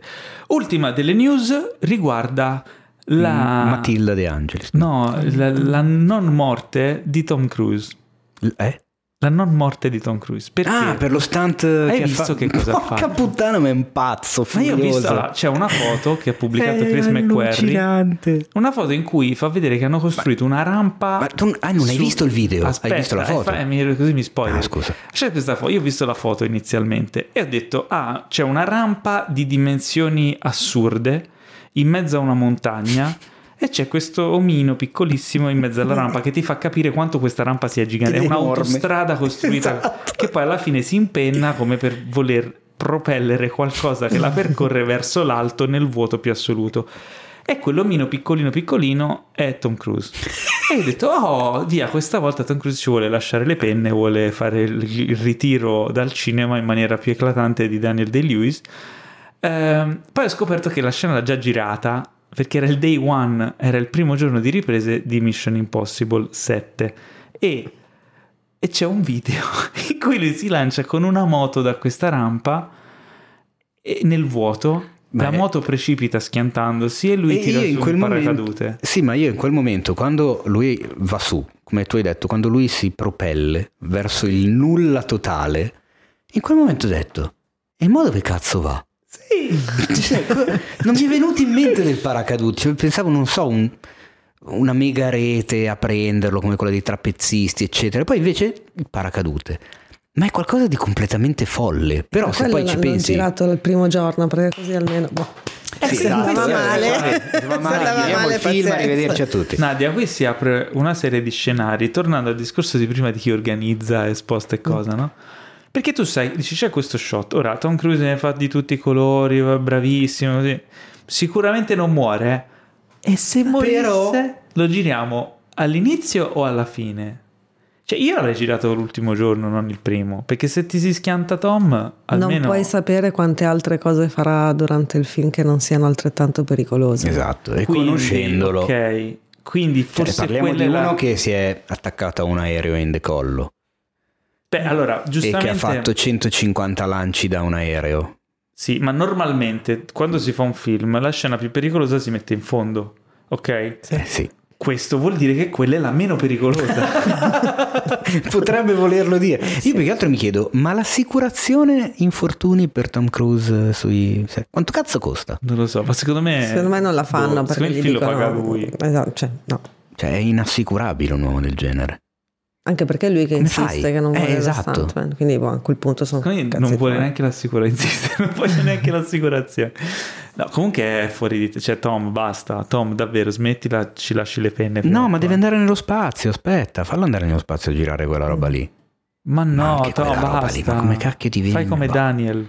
Ma lì c'è Scientology dalla sua. Ma io ogni volta poi che penso a Tom Cruise mi viene in mente il Tom Cruise che si vede nei Griffin, non so se ce l'avete presente. che, è Allora, alto, che è alto 30 centimetri, c'è sempre il sorrisone. Allora, uno che, fa, uno che fa queste cose, mi fa morire. uno che fa queste cose ha un po' di incoscienza. Un po'. Ok. Eh, eh, Aspetta, fammi vedere, vedi dove voglio arrivare. Quella incoscienza tipica dei ragazzi, no? Delle persone giovani. Quanti anni ha Tom Cruise? È quasi 60 ormai. Eh, ha 58 Eh. anni. Eh sì. È vero. Cioè, è un sessantenne, è un nonno praticamente. Sì, ma come fai a non apprezzare un pazzo del genere? Cioè, sì, va Sì, bene, lo lo fa per far parlare di sé, smettila. lo fa per marketing, lo fa per autopromozione, lo fa, fa tutto quel Ma non puoi che avere la cazzo che crisi vuoi. di mezza età per Però- 30 anni. Però comunque è assurdo, cioè non so, è, è una delle robe che lo contraddistingue, un po' come Forse- Christian Bale che fa il trasformista.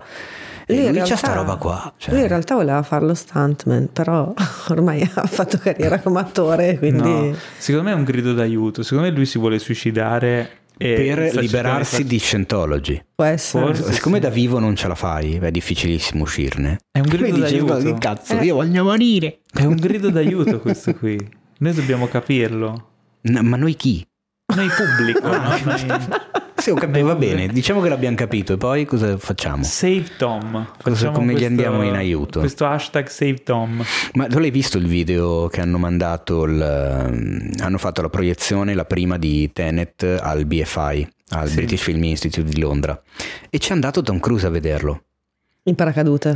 Fa- no, incredibilmente c'è andato, c'è andato, con un, una, tipo un Range Rover di quelli neri classici. Ma la cosa divertente è che c'è il video, l'ho anche pubblicato perché mi ha fatto ridere. C'è lui in macchina con la mascherina e a un certo punto fermi a un semaforo, c'è della gente che lo saluta e lui li saluta e poi si rivolge alla camera e fa ma come cazzo hanno fatto a riconoscermi? C'ho la mascherina? e in effetti sì, come cazzo... Ma lo riconosci. Ma come fai? Si, cioè, si vedeva solo gli occhi, vabbè. E comunque lo vedi che è andato nel, al cinema in, in, mezzo alla gente a vedersi Tenet e poi è uscito tutto bello contento. Yeah! Io ho una domanda. Perché io non lo so. Da quando è che Tom Cruise ha smesso di usare gli stuntman? Eh, da primo Mission Impossible? Sì, beh, anche perché non so, prima non è prima che. non è che faceva tanti action eh. Allora, dovrei andare, questa è un'ottima domanda grande di Nadia, dovrei andare a controllare se in Top Gun quando guida la moto è lui o no, ma secondo me è già lui mm. quando c'è la famosa scena sulla pista. Ma per sì, riallacciarsi un po' al discorso di Paolo e vedere se ha avuto davvero una crisi di mezza età. No, ma secondo me è da sempre che è così. Ma anche in rischi business, quando f- fa il balletto con i calzini sul parquet. È molto più pericoloso ballare. Provateci voi a ballare con i calzini sul parquet. È un attimo che scivoli ti spacchi la testa. No, è pericoloso voglio... tanto quanto lanciarsi da una rampa con la motocicletta. Preferisco e già lì non ce quello. l'aveva lo stuntman. Eh. Proverò la rampa. Provi la rampa. O attaccarmi a un aereo in decollo. Che, ma che poi... Qual è la più pericolosa che ha fatto finora? Beh, secondo me quella dell'aereo che mm. decolla non è proprio una stronzata. Ma era imbragato. Eh. Ah, ho, eh, capito, ho capito, però... ma sei comunque fuori a peso.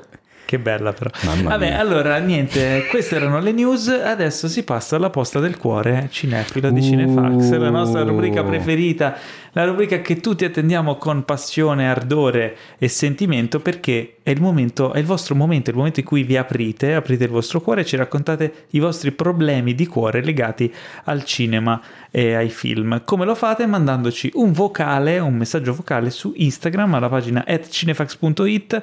Noi sceglieremo accuratamente i messaggi più belli e ovviamente scarteremo quelli inappropriati e li faremo ascoltare qui eh, sul podcast eh, dandovi un nostro parere.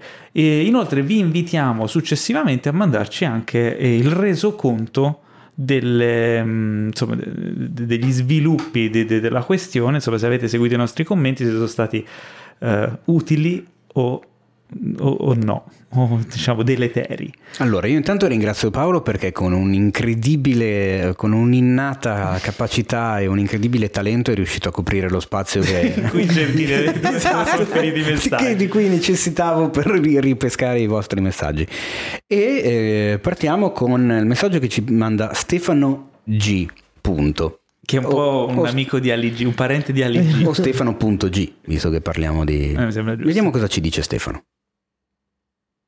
Ciao ragazzi, innanzitutto complimenti per il podcast, per il sito e per il nonsense. Grazie, Io ho un piccolo problema di cuore cinefilo. Praticamente con la mia ragazza abbiamo dei gusti cinematografici completamente all'opposto e questo problema si va ad acuire in un particolare periodo dell'anno, che è quello natalizio, che da noi più o meno va dal 15 di novembre al 15 di febbraio circa Aspetta, ma da, da, noi, da, noi, a casa vostra o da, o da noi dove? In, dove in, casa sua. In Abita casa in sua. Lapponia. Ma che bello il Natale di, di, di, di mesi e mesi. Inizia a settembre e finisce ad agosto. Eh, eh, abita in Lapponia, a Rovaniemi, dove c'è la casa di Babbo Natale praticamente. Eh.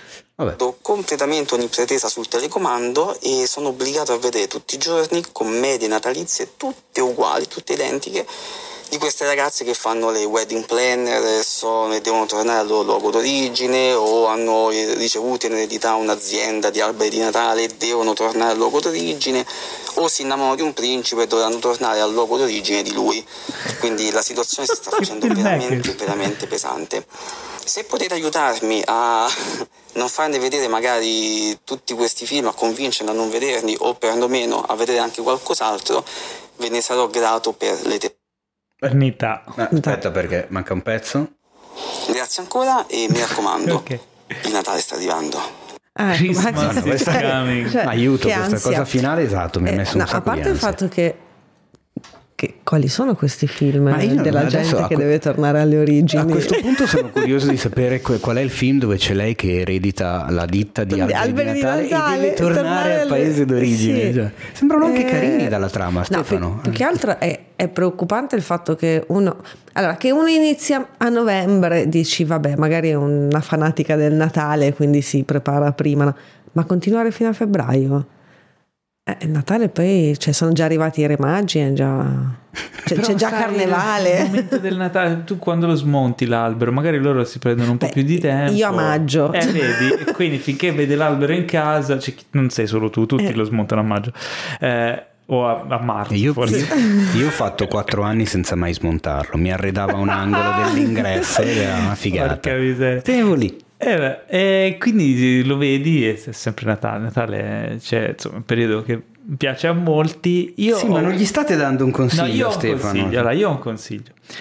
Stefano, Mollala. no, no, No. no, no, guarda, io non lo do mai questo consiglio. No, a volte sì. Guarda, Eh, guarda Storia di un matrimonio. Torniamo. Stefano si chiama. Allora, Stefano, ascoltami. Eh, tu devi non puoi, non puoi nuotare controcorrente Sa- avresti perso in partenza tu devi seguire il flusso devi far capire che sei, sei sulla stessa lunghezza d'onda sua vuoi andare nella stessa direzione il Natale è bello e lo vuoi apprezzare anche tu e quindi hai deciso per, per ampliare il range di proposte di alternarvi un giorno l'uno e un giorno l'altro a scegliere il film, che saranno sempre comunque film di Natale, ok? In questo modo lei sarà, apprezzerà la tua insomma, buona volontà, eh, la tua insomma, propositività. A quel punto, un giorno lei sceglie una delle sue commedie, eccetera, e lì ti tocca beccartela. Il giorno successivo tu metti Die Hard. Poi il giorno dopo lei sceglie un'altra cosa, il giorno dopo tu rimetti Die Hard. E vai avanti così, fino a febbraio. Perché Die Hard è il più bel film di Natale. Questo è, mia- questo è il mio consiglio. Beh, mi sembra un ottimo consiglio, Paolo. Eh? Ok. Allora, invece ci manda un altro messaggio il caro Victor. Che, Victor chi? eh, non lo so, potrebbe essere quel Victor. O no? Aia. Vediamo. No, in realtà no, sentiamo. perché lui è... lui è The Thor Victor, così, Ok. così si chiama, quindi non è quel Victor. Anche se fosse stato quel Victor, Sarebbe tra l'altro...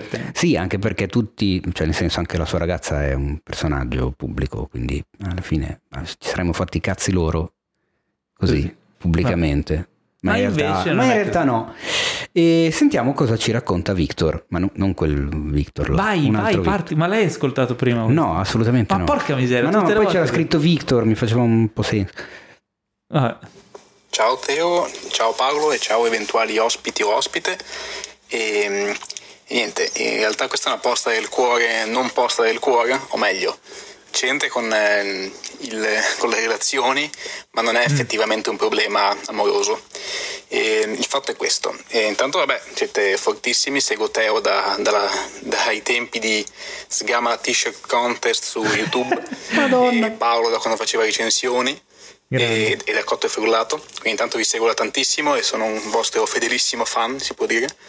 E, mh, l'argomento della posta del cuore semplicemente è ho fatto scoprire il podcast di Cinefacts um, da poco alla mia fidanzata e, e l'ha apprezzato molto, si è innamorata di voi e sta, sta cominciando a seguirvi anche lei e quindi in realtà era, solo un modo questo per ringraziarvi per quello che fate e, e adesso anche il podcast di Cinefacts è un altro, un'altra passione comune che abbiamo io e lei, un'altra Ma, ma- ma non, ma- vedi, no, ma non mi sembra un problema questo. Eh no, ma infatti te l'ha detto. Non è un problema. Non è un problema. un'altra passione comune che abbiamo e lei e quindi volevo soltanto ringraziarvi per, il- per i bei momenti insomma, che ci fate passare insieme eh, io e lei e le, le belle risate che ci fate fare e quindi niente, vi ringrazio per, per, insomma, per quello che fate, continuate così che siete forti e niente, quindi una posta del cuore, boh, a lieto fine, non lo so. Lieto inizio. E, direi. e poi niente, era soltanto, era soltanto un modo per dirvi che sto sponsorizzando il vostro podcast in giro, quindi pian piano porterò dentro sempre più adepti, sempre più omuncoli Bravo. e, o, o donnuncoli in questo caso. Quindi dai, ci stiamo espandendo, grazie di tutto, un bacione Ma grazie a da te. Victor e Laura. Ma che bellino! Ma grazie Victor e grazie Laura, ma eh, siccome stiamo facendo apposta il cuore cinefilo non è il momento di farci i pompini a vicenda, quindi continuiamo, andiamo, no sto scherzando, eh, è una posta del cuore nei, nei nostri nei confronti. loro momenti più intimi ascoltano noi e ci fa piacere. No, spero non proprio nei momenti no, dai, dai, continua eh, così, continua così. magari non, magari Eh, non proprio nei momenti Ah, allora forse ho capito male io. più La- Laura la, la Avevo percepito no, delle Victor, erezioni. Victor col braccio le fai male sposta un attimo il gomito ok Vai, ok, dacci dentro, vai. dai non dire queste cose Andiamo avanti. Allora, ma ci manda un altro messaggio ehm, per la posta eh, del cuore aiutami. eh, Paolo- La Paolo. posta Ecco, cardiologica. ok. Antonio Conso. Ah, eh, ormai è un classico. Eh, vedi, sapevo che ti ricordavi, classico, sapevo che ti ricordavi cult? di lui. È un classico o è un cult? Lui è un po' tutti e due. Lui è un cult. Ok, Ok. è un conso.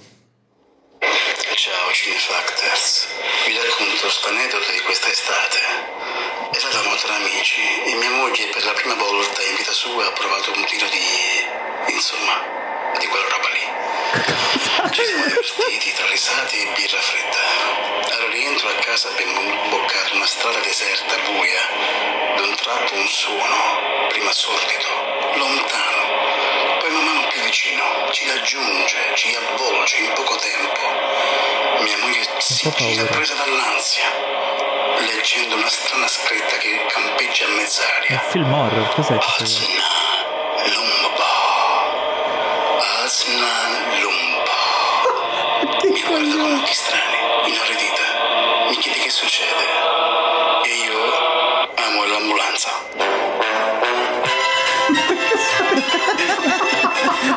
Cos'è sta cosa, Antonio? Ma siete non è un completamente pazzi. Io te l'ho detto, tu li devi ascoltare prima i messaggi. Cioè, ma ha messo anche sotto, il sottofondo Ormai sonoro. sì, Hai sentito ma- che c'era la, la- la colonna Sì, sonora sotto? Lui è un artista. Antonio non lo puoi fermare. Per raccontarci della Znalub, ma che eh, avevate già capito che era un'ambulanza. Sì, insomma, che- era, un era facile questo. era molto La facile. prossima volta voglio una scrittura alla Charlie Kaufman. Ah, E- e attenzione. E, disegniamo. niente, quindi tra un gioco e un complimento e un lavoretto con le mani eh, abbiamo finito Abbiamo risolto il problema. posta del Abbiamo fatto, cuore cinefilo pro- di questa abbiamo fatto una proposta per risolvere il problema di Stefano che spero poi ci manderà il resoconto. Esatto, in Ok? tutto ciò io sto aspettando il nostro amico della volta scorsa nascosto in cantina sotto il condizionatore vero, e ancora non sappiamo che, Che fine, fine- abbia Io fatto. voglio il continuo di quella storia. Assolutamente. Lorenzo, mi ricordo il nome, non mi ricordo assolutamente il cognome. Ti prego, facci sapere se sei uscito dalla cantina. Lo voglio sapere anch'io. E adesso però parliamo dei, dei trailer. Dei trailer. Abbiamo sei trailer oggi. Eh, addirittura? Uno più bello dell'altro. No, un- no, scusami, uno più bello di tutti. Bravo, abbiamo già il trailer Che- preferito della puntata. Sì, che è quello di Dune. Di Dunè. Dune, Eh. di cui parleremo in coda. Ecco. Ma prima Ma parliamo di mannaggia. Welcome to the Blumhouse. Mm. Molto figo questo, che non è un film, non è una serie. Mm, Non so non, sa, non sa neanche che cos'è, non sa, È sa solo una- quello che non è. Un'antologia di Mm. film, non, di- non è una serie antologica, ma è un'antologia di film che usciranno su Prime a ottobre. Tutti prodotti da Blumhouse, che mm, non vi sto a dire che cos'è. Jason Blum. Jason Blum, Blumhouse, la società che ha prodotto film come Get Out e The Invisible Man. Eh, I primi quattro film che si vedono in questo trailer sono ah, chiaramente eh, fanno horror. Blumhouse fa horror, Eh, certo. se vi piace il genere horror o comunque film strani e inquietanti. Eh, con la- è la vostra casa di produzione Esatto. preferita. E quindi è la nostra casa di produzione preferita, o una delle.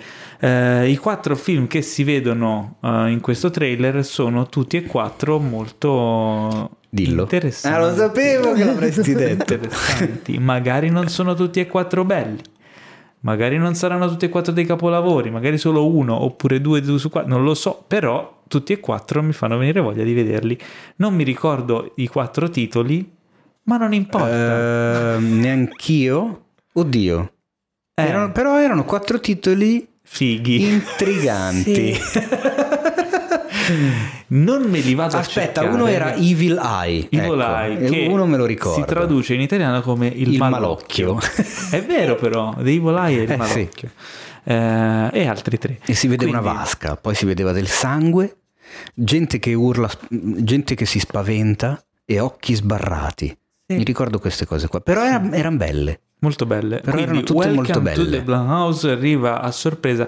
Potrebbe essere un nuovo modo di proporre film di genere, fare queste antologie, comunque avere un marchio di qualità. Ecco, Blumhouse è diventato un marchio di qualità. Ma sono lungometraggi, tutti e quattro, sì, sì, non sono tutti- medi. tutti o- lungometraggi. Ah, Perché mazza. sai, comunque diffondere un lungometraggio che non appartiene a un franchise, che è una roba completamente originale, per di più di genere, magari senza attori famosi, magari eh, da un regista emergente, uno sceneggiatore emergente, è la cosa più difficile del mondo. Se hai una- un'etichetta che ci mette la faccia come marchio di qualità e Blumhouse è diventato questo perché comunque ci ha abituato a prodotti di qualità è una cosa geniale perché ci permette di vedere cose fresche, nuove, originali senza incappare in eh, nell'ennesimo franchisone oppure insomma le Ma i film usciranno tutti e quattro insieme o... credo sca- cadenzati No, che mi sembra, sì esatto, mi sembra che ci sia Una scritto una settimana. settimana.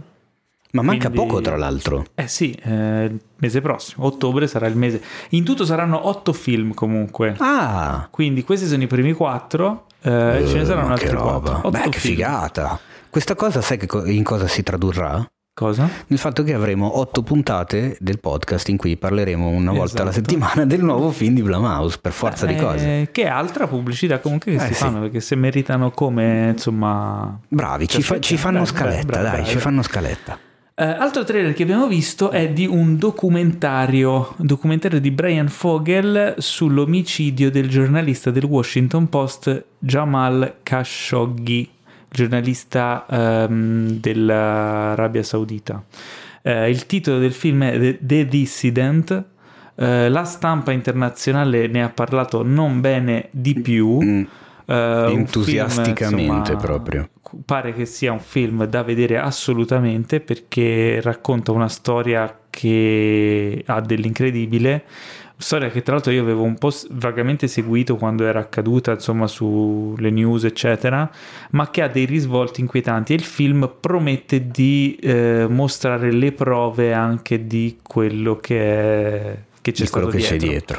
Ma il trailer è clamoroso, sembra di vedere un thriller, eh, una spy story Sì. di quelle ultra budget, eh, cioè è impressionante il, tra- il trailer. Poi non so se anche all'interno del documentario, perché ho visto ci sono degli interventi in computer grafica, delle ricostruzioni, dei tweet in mezzo in 3D, con- delle robe... un po' di ricostruzioni io- grafiche. Ho visto il trailer è forse uno di quelli che mi ha colpito di più. Nel senso che ho detto no, lo voglio vedere subito, ma proprio subito. E tra l'altro pa- parte malissimo perché il primo titolo è Dal visionario regista di... che ormai sono tutti visionari non si capisce perché. Quando Beh, devono lanciare un film sono tutti Eh, visionari. beh, per antonomasia il regista è visionario. Comunque il regista Brian Fogel che ha diretto Icarus che vinse l'Oscar se non vado troppo errato. Tu l'hai Che- visto? Icarus Ah. no, ma era uno dei film in lista quella perché mi ricordo che avevo letto la, la trama eccetera e parlava di mh, anche lì documentario di cronaca che parlava dello scandalo doping alle Olimpiadi di Sochi Mm. Mm, delirio che venne fuori eccetera eccetera però mi ricordo che avevo visto il trailer ed effettivamente c'è qualcosa cioè è uno che non fa i documentari diciamo in maniera classica ma li farcisce parecchio cioè li rende eh, visivamente appassionanti e quindi boh vediamo Vediamo, quando è che uscirà? Non mi ricordo. Eh, non c'è una data, prossimamente. Eh, poi abbiamo The Glorias, eh, film con Julian Moore, Alicia, Alicia Vikander, Massimo Boldi. Ah, anche Massimo Boldi cioè. No, perché hai scritto Massimo Boldi? ah, la scaletta l'hai fatta tu eh Questo non l'ho messo io. Lulu Wilson, Ryan Keira Armstrong ed uscirà su Prime il 30 settembre. Però avrei Sei voluto la, la foto della tua faccia quando ti sei girato a guardarmi. Perché ero, ero tentato di non leggerlo, però Massimo Boldi. Eh, magari ci fosse Massimo Boldi. Ma anche Invece no, per solo carità. Julian Moore, Alicia Vikander, Lulu che già Wilson. basterebbero a tenere su. In realtà c'è un sacco di C'è gente. un sacco di gente brava. Il film, di cosa parla il film? Il Visto che sei così bravo a mettere i massimi boldi. Il film parla della, di- da quanto ho capito, della storia della- di un'attivista politica Femminista. femminista, interpretata dalla Moore in età adulta, dalla Vikander quando è un po' più giovane e quindi ti fa vedere vari, vari anni e vari Step passaggi della sua vita, sì. Esatto, quindi anche eh, vari periodi della storia degli Stati Uniti d'America da quel punto di vista, insomma. L'icona del femminismo, Gloria Steinem. Eh? Eh, perché me lo sei no, ho dovuto il andare, hai, hai dovuto andare a leggerlo, Non non, è che devi fidava. fare il figo. Cioè. Non si perché fidava, cosa- No, no, è- No, poi ho capito, poi va a Volevo leggerlo e citare poi il dice nome. "Ehi, tu che non Eh? te lo, tu non che non sai sai. queste cose, eh, Massimo Boldi. Andiamo avanti. Eh, Nomadland. Ah, Aspetta, però, The Glorious, dicevo, Prime 30 settembre, quindi uscita imminente. Anche questo secondo me è da mettere in Eh, lista. sì. Sembra un gran film. Anche perché, come mi sa che ho già detto in, alc- in un'altra puntata ultimamente, questa cosa del risveglio delle coscienze, del Me Too e dei temi femministi che vengono un po' più portati a galle alla luce, secondo me rischiano a volte di, ehm, come si dice, di causare delle produzioni che cercano di cavalcare quest'onda No, senza vabbè. avere effettivamente qualcosa da dire. Quindi c'è sempre quel rischio dietro l'angolo. Nel momento in cui esce un film del genere, io sono curioso di vedere se effettivamente è un film che valeva la pena eh, produrre Che ha qualcosa da dire oppure eh, no. oppure che è uno di quei film che vuole attirare un certo tipo di pubblico o anche mh, perché comunque fa marketing un certo tipo di polemica che gli ruota intorno e che in realtà è fatto solo per quella roba lì. La presenza del- di Julianne Moore però mi fa ben sperare sinceramente. Mm. Non mi sembra un'attrice che si butti via in produzioni a, a- caso, ecco. No, assolutamente. Eh, dopodiché abbiamo il trailer di Nomadland. Trailer. Il teaser, Teaser. Teaser. il mini teaser. Un'inquadratura. Vabbè. Di un omino che nuovo, cammina. nuovo film di Chloe Zhao, o Zhao, non so come si pronuncia, eh, che già ricorderete per The Rider e che è la regista del prossimo Gli Eterni della Marvel. Eh, il film con protagonista Francis McDormand. eh, E il teaser si vede Francis McDormand che bella tranquilla cammina per un minuto e basta. Sì, non mi ha entusiasmato. Nel senso che l'ho visto ho detto, ah, E ma infatti, a Eh, me ha fatto ridere perché mi sono immaginato la, la casa di, di distribuzione marketing che doveva pianificare il, il trailer dicendo come lo montiamo il trailer? Facciamo vedere lei che cammina un minuto. Geniale! Cioè, a chi è che gli è venuto in mente quest'idea? Però... Non lo so, secondo me qualcuno non era d'accordo. No, esatto, però vabbè, lei mi piace sempre, quindi a me, il- La storia a me va bene così. È di una donna sui 60 anni che dopo aver perso tutto nella crisi economica decide di vagabondare per la- diciamo, la- l'America eh, occidentale. E diciamo che lei già eh, in- nel recente Tre manifesti a Ebbing, Missouri, ha già dimostrato di interpretare le parti di, di donne particolari che vivono nell'America rurale, quindi vediamo un po' che cosa Fatevi viene un fuori. favore, guardate tre manifesti. Ma tra l'altro io non so se tu ci hai fatto caso, ma si vede lei che cammina per un minuto, ma hai notato chi c'è seduto attorno al falò che la invita a sedersi? Lei dice no, mi faccio una camminata, ci vediamo dopo? No. Non hai visto Mm. chi c'è nel cast? Chi c'è? Matilda De Angelis. Non è vero, ma non è... Ma io Basta. pensavo fosse serio, vedi, gli stavo anche dando retta. Ma perché non hai notato dietro loro che sono lì che c'è Massimo Boldi? esatto, certo, è alla, è alla guida del camper, che però non si vede perché è dentro. Prima di parlare del, del trailer che insomma ci ha sconvolto, Uh. cioè Dune, eh, abbiamo eh, un trailer di eh, film Netflix che uscirà il 21 ottobre, che è il mio compleanno. eh, Yeah. Quindi è un regalo per me Sì, ma, questo non, film. ma non devi fare il figo, anche Eh. perché ti ricordo che quest'anno diventi veramente vecchissimo. zitto. Eh, il film si intitola Rebecca. eh, ha come protagonista Armie Hammer, Lily James, Christine Scott Thomas ed è diretto da Ben Whitley Mhm. eh, e il titolo eh, coincidenza è eh, come il titolo del film di Ma, Hitchcock. ma come coincidenza? Direi che No, non è una non è coincidenza. una Eh, coincidenza. la storia è quella lì. Ah, Allora, vi ho, colti, remake, vi ho allora. colti in fallo prima. Mi rivolgo anche agli spettatori. Eh, fatevi un favore, recuperatevi Rebecca, la prima moglie di Alfred Hitchcock. Tra l'altro, film anche parecchio importante, non solo perché tutti i film di Alfred Hitchcock sono importanti, ma mh, perché è il primo film che, fa- che fece negli Stati Uniti film del 1940, quindi stiamo parlando di 80 anni fa, ma se ve lo vedete adesso eh, regge ancora tutto. È comunque un film dove i protagonisti, invece di Lily James e Hermie Hammer, con tutto il rispetto, però sono una certa eh, Jean Fontaine e un certo Laurence Olivier, mm. quindi direi che proprio, e soprattutto vinse l'Oscar come miglior film. Ah, E se ci fai caso, già all'epoca rispettava i quattro standard dell'Academy che sono saltati fuori oggi. quindi Comunque, po- possono essere retroattive. esatto. Eh, no, Rebecca, la prima moglie, grandissimo film. In breve, beh, a memoria, eh, mh, ma sì, ma non dovrei sbagliarmi.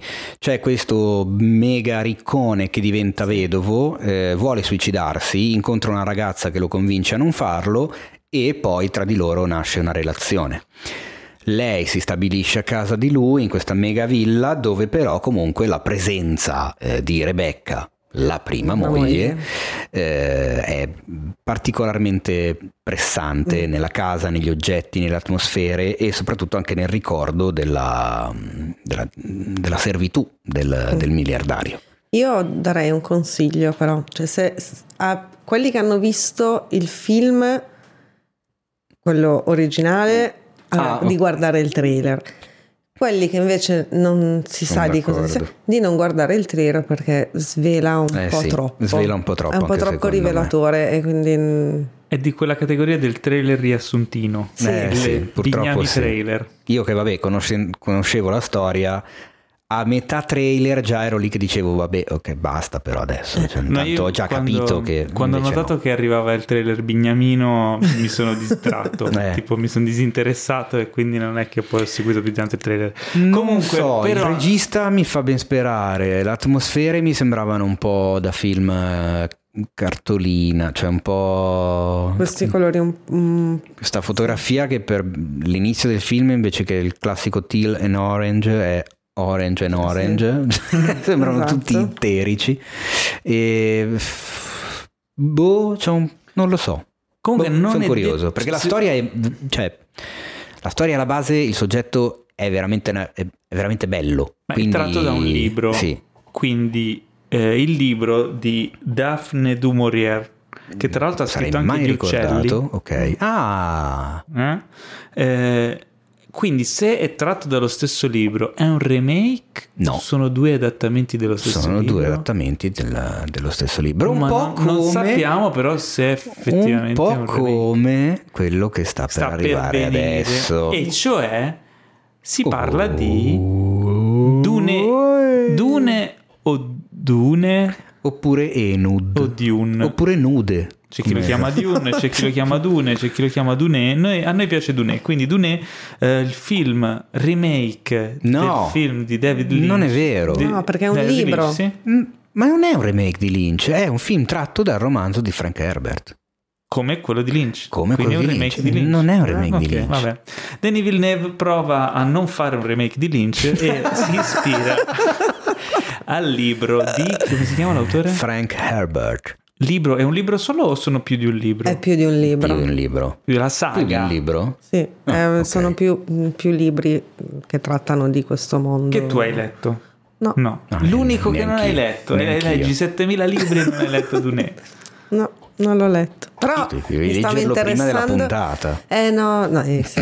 potrei farcela Quante perché... pagine sono? Sì, Nadia ha una velocità di lettura che, che tipo legge 10 pagine al secondo, non so come. Eh, no, però mi stavo in- appassionando e mi stavo interessando all'argomento. Secondo Quindi magari me lo vado a recuperare. Chi sì. io, cioè nel senso da da secoli, eh, da decenni sento, io non l'ho mai letto, ma so che è considerato un- una meraviglia. Quindi, Un cult, sì. no, un, è un eh, classico. un classico, eh. Allora, io vi dico una cosa, io non ho, non ho letto i libri, non ho visto il film di Lynch e ovviamente per ovvie ragioni non ho visto il film di, di Denis Villeneuve perché ancora non è uscito, ma il libro è meglio. Ma Questo ve lo Che posso dire. palle. È vero. è Tra così. l'altro, io poi chiudiamo la news con qualcosa che si collega a, a questa tua frase meravigliosa. Ok.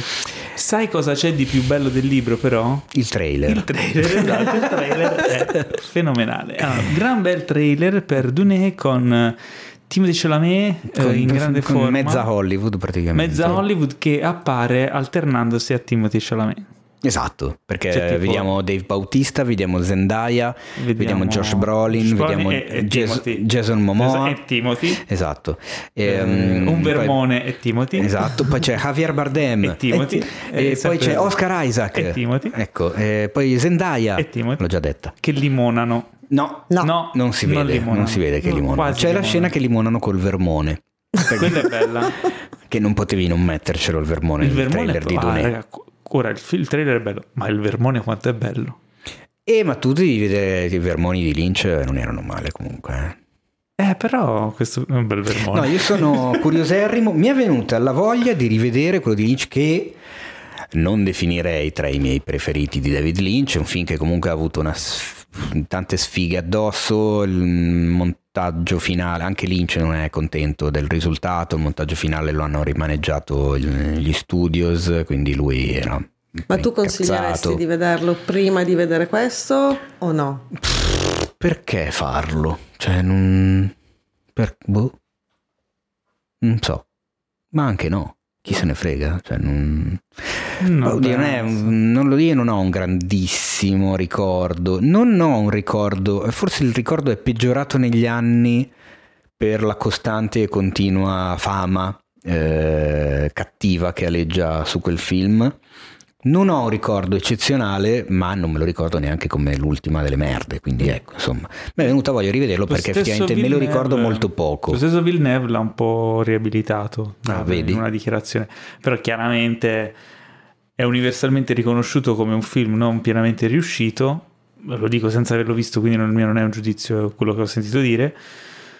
Onestamente non me lo andrei a vedere per spoilerarmi quello di Villeneuve che magari fa più schifo, ma magari è meglio riuscito, non lo so. Fatto sta che è meglio il libro, però... ehm, Beh, il trailer allora- è figo. Poi hanno messo, c'è questo tocco secondo me. delle eh, musiche Ne hanno no? messo Perché- Eclipse. ma ni- Dei Pink Floyd. nel- nella storia di un, di un Dune eh, uno degli elementi principali sono le spezie no? che tipo La spezia. la, spe- la spezia perché non far fare la colonna sonora alle Spice Girls? Mamma mia, mamma Questa è una cosa interessante. Te lo sei mai chiesto? Dune, eh, Villeneuve ci avrà pensato a questa cosa qui? Non lo so, però questo è uno dei casi in cui vorrei qui al podcast ospite o eh, il Meis o Natasha o Jacopo Troise. No, perché loro sono di Genova e quindi ci sta parlare di un film dove si parla della Spezia. Mio Dio, io Ecco, hai vinto, hai vinto te. Vai Nadia, Io ora vado- tocca a No, te. io vado via. Dai.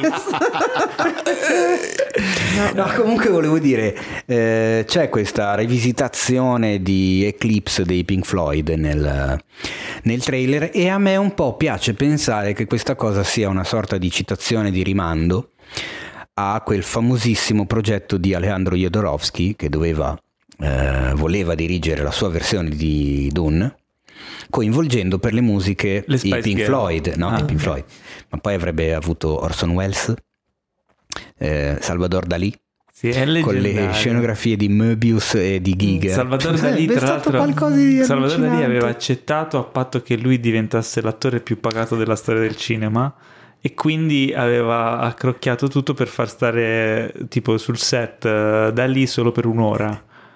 E aveva studiato tutto per farlo stare un'ora solo perché di più non potevano, se no l'avrebbero pagato troppo. E per un'ora dovevano dargli non so quanto. C'è questo documentario. Jodorowsky's Dune che assolutamente dovete Racconta guardarlo a tutti i cosa. costi. Ma io vorrei vedere il documentario di eh, Villeneuve's Dune, ma forse è meglio vedere direttamente il film. Eh, magari sì. Non lo so, io sono curiosissimo, mi piace anche il, il logo del film che secondo me è geniale. Bello. Dave Bautista conciato come un... cos'è? Un alieno? Cos'è? Dave Bautista, forse è il, non è il barone, no, mi sa che il barone è quello che esce da questo liquido stra... È so. stranissimo, il film ha un impatto visivo assurdo, a livello di costumi, design, eccetera, è... Sono belli. Infatti io volevo Tutto- chiedere, volevo sì. coinvolgere la nostra amica Nadia Baiardi proprio in quello. Visto che la volta scorsa che sei venuta ospite abbiamo parlato di film iconici nel- dal punto di vista dei costumi, dicendo che ultimamente non ce ne sono così tanti, c'è, che se- c'è stato appunto ancora Mad Max Max. Fury Road, ma che però pescava dall'immaginario che lo stesso Mad Max aveva creato, avevamo parlato di Matrix, eccetera. Questi è vero che si vede solo un trailer, però si vede, si vede della roba addosso, questa cosa che gli entra nel naso, quest- cioè c'è una sorta di... Allora, ti dico una cosa che ho notato, che mi ha... mm, uno spallaccio molto squadrato e mi sono chiesta perché gliel'avranno fatto così, cioè questa è stata la mia fissazione durante il trailer e mi piaceva tantissimo il colletto di Timothy che aveva, che ha, cioè Quello l'abito... militare, tipo la divisa militare?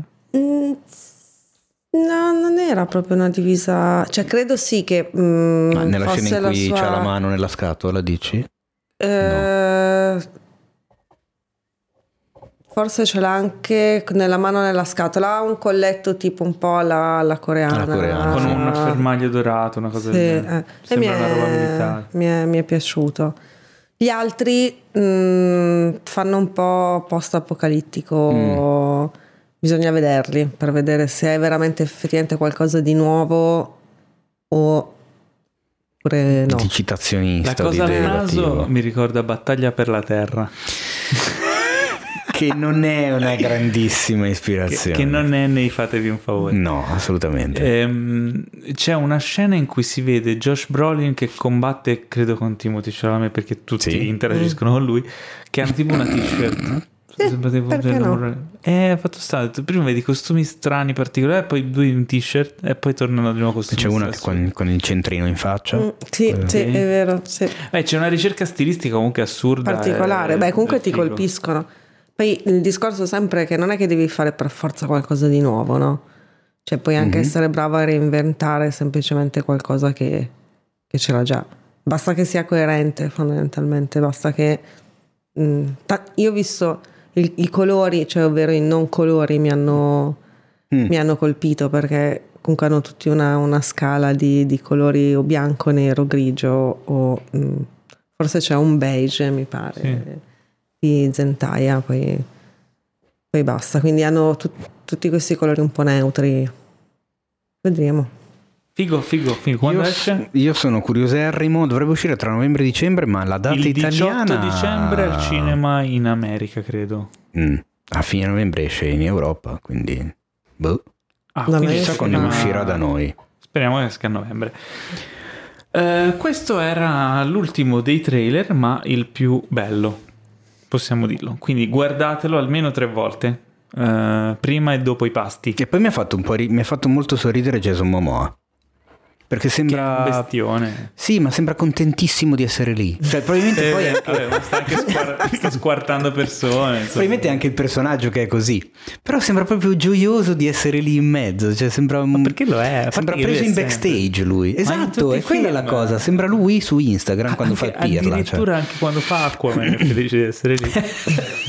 Che, è incred- che è incredibile. incredibile, incredibile. Comunque, in, riv- in, eh, riferimento al fatto che tu hai detto il- era meglio il libro, Mhm. a parte che sul sito c'è un bellissimo articolo molto ironico del caro Drenny De Vito in merito, che si chiama proprio Perché è inutile dire era meglio il libro, con delle analisi tecniche, scientifiche, matematiche, eh, quindi Ok, è molto interessante. recuperare. Ma vogliamo ricordare agli amici che ci ascoltano dalla Lombardia, da Vigevano e dintorni cosa succederà il 20 settembre?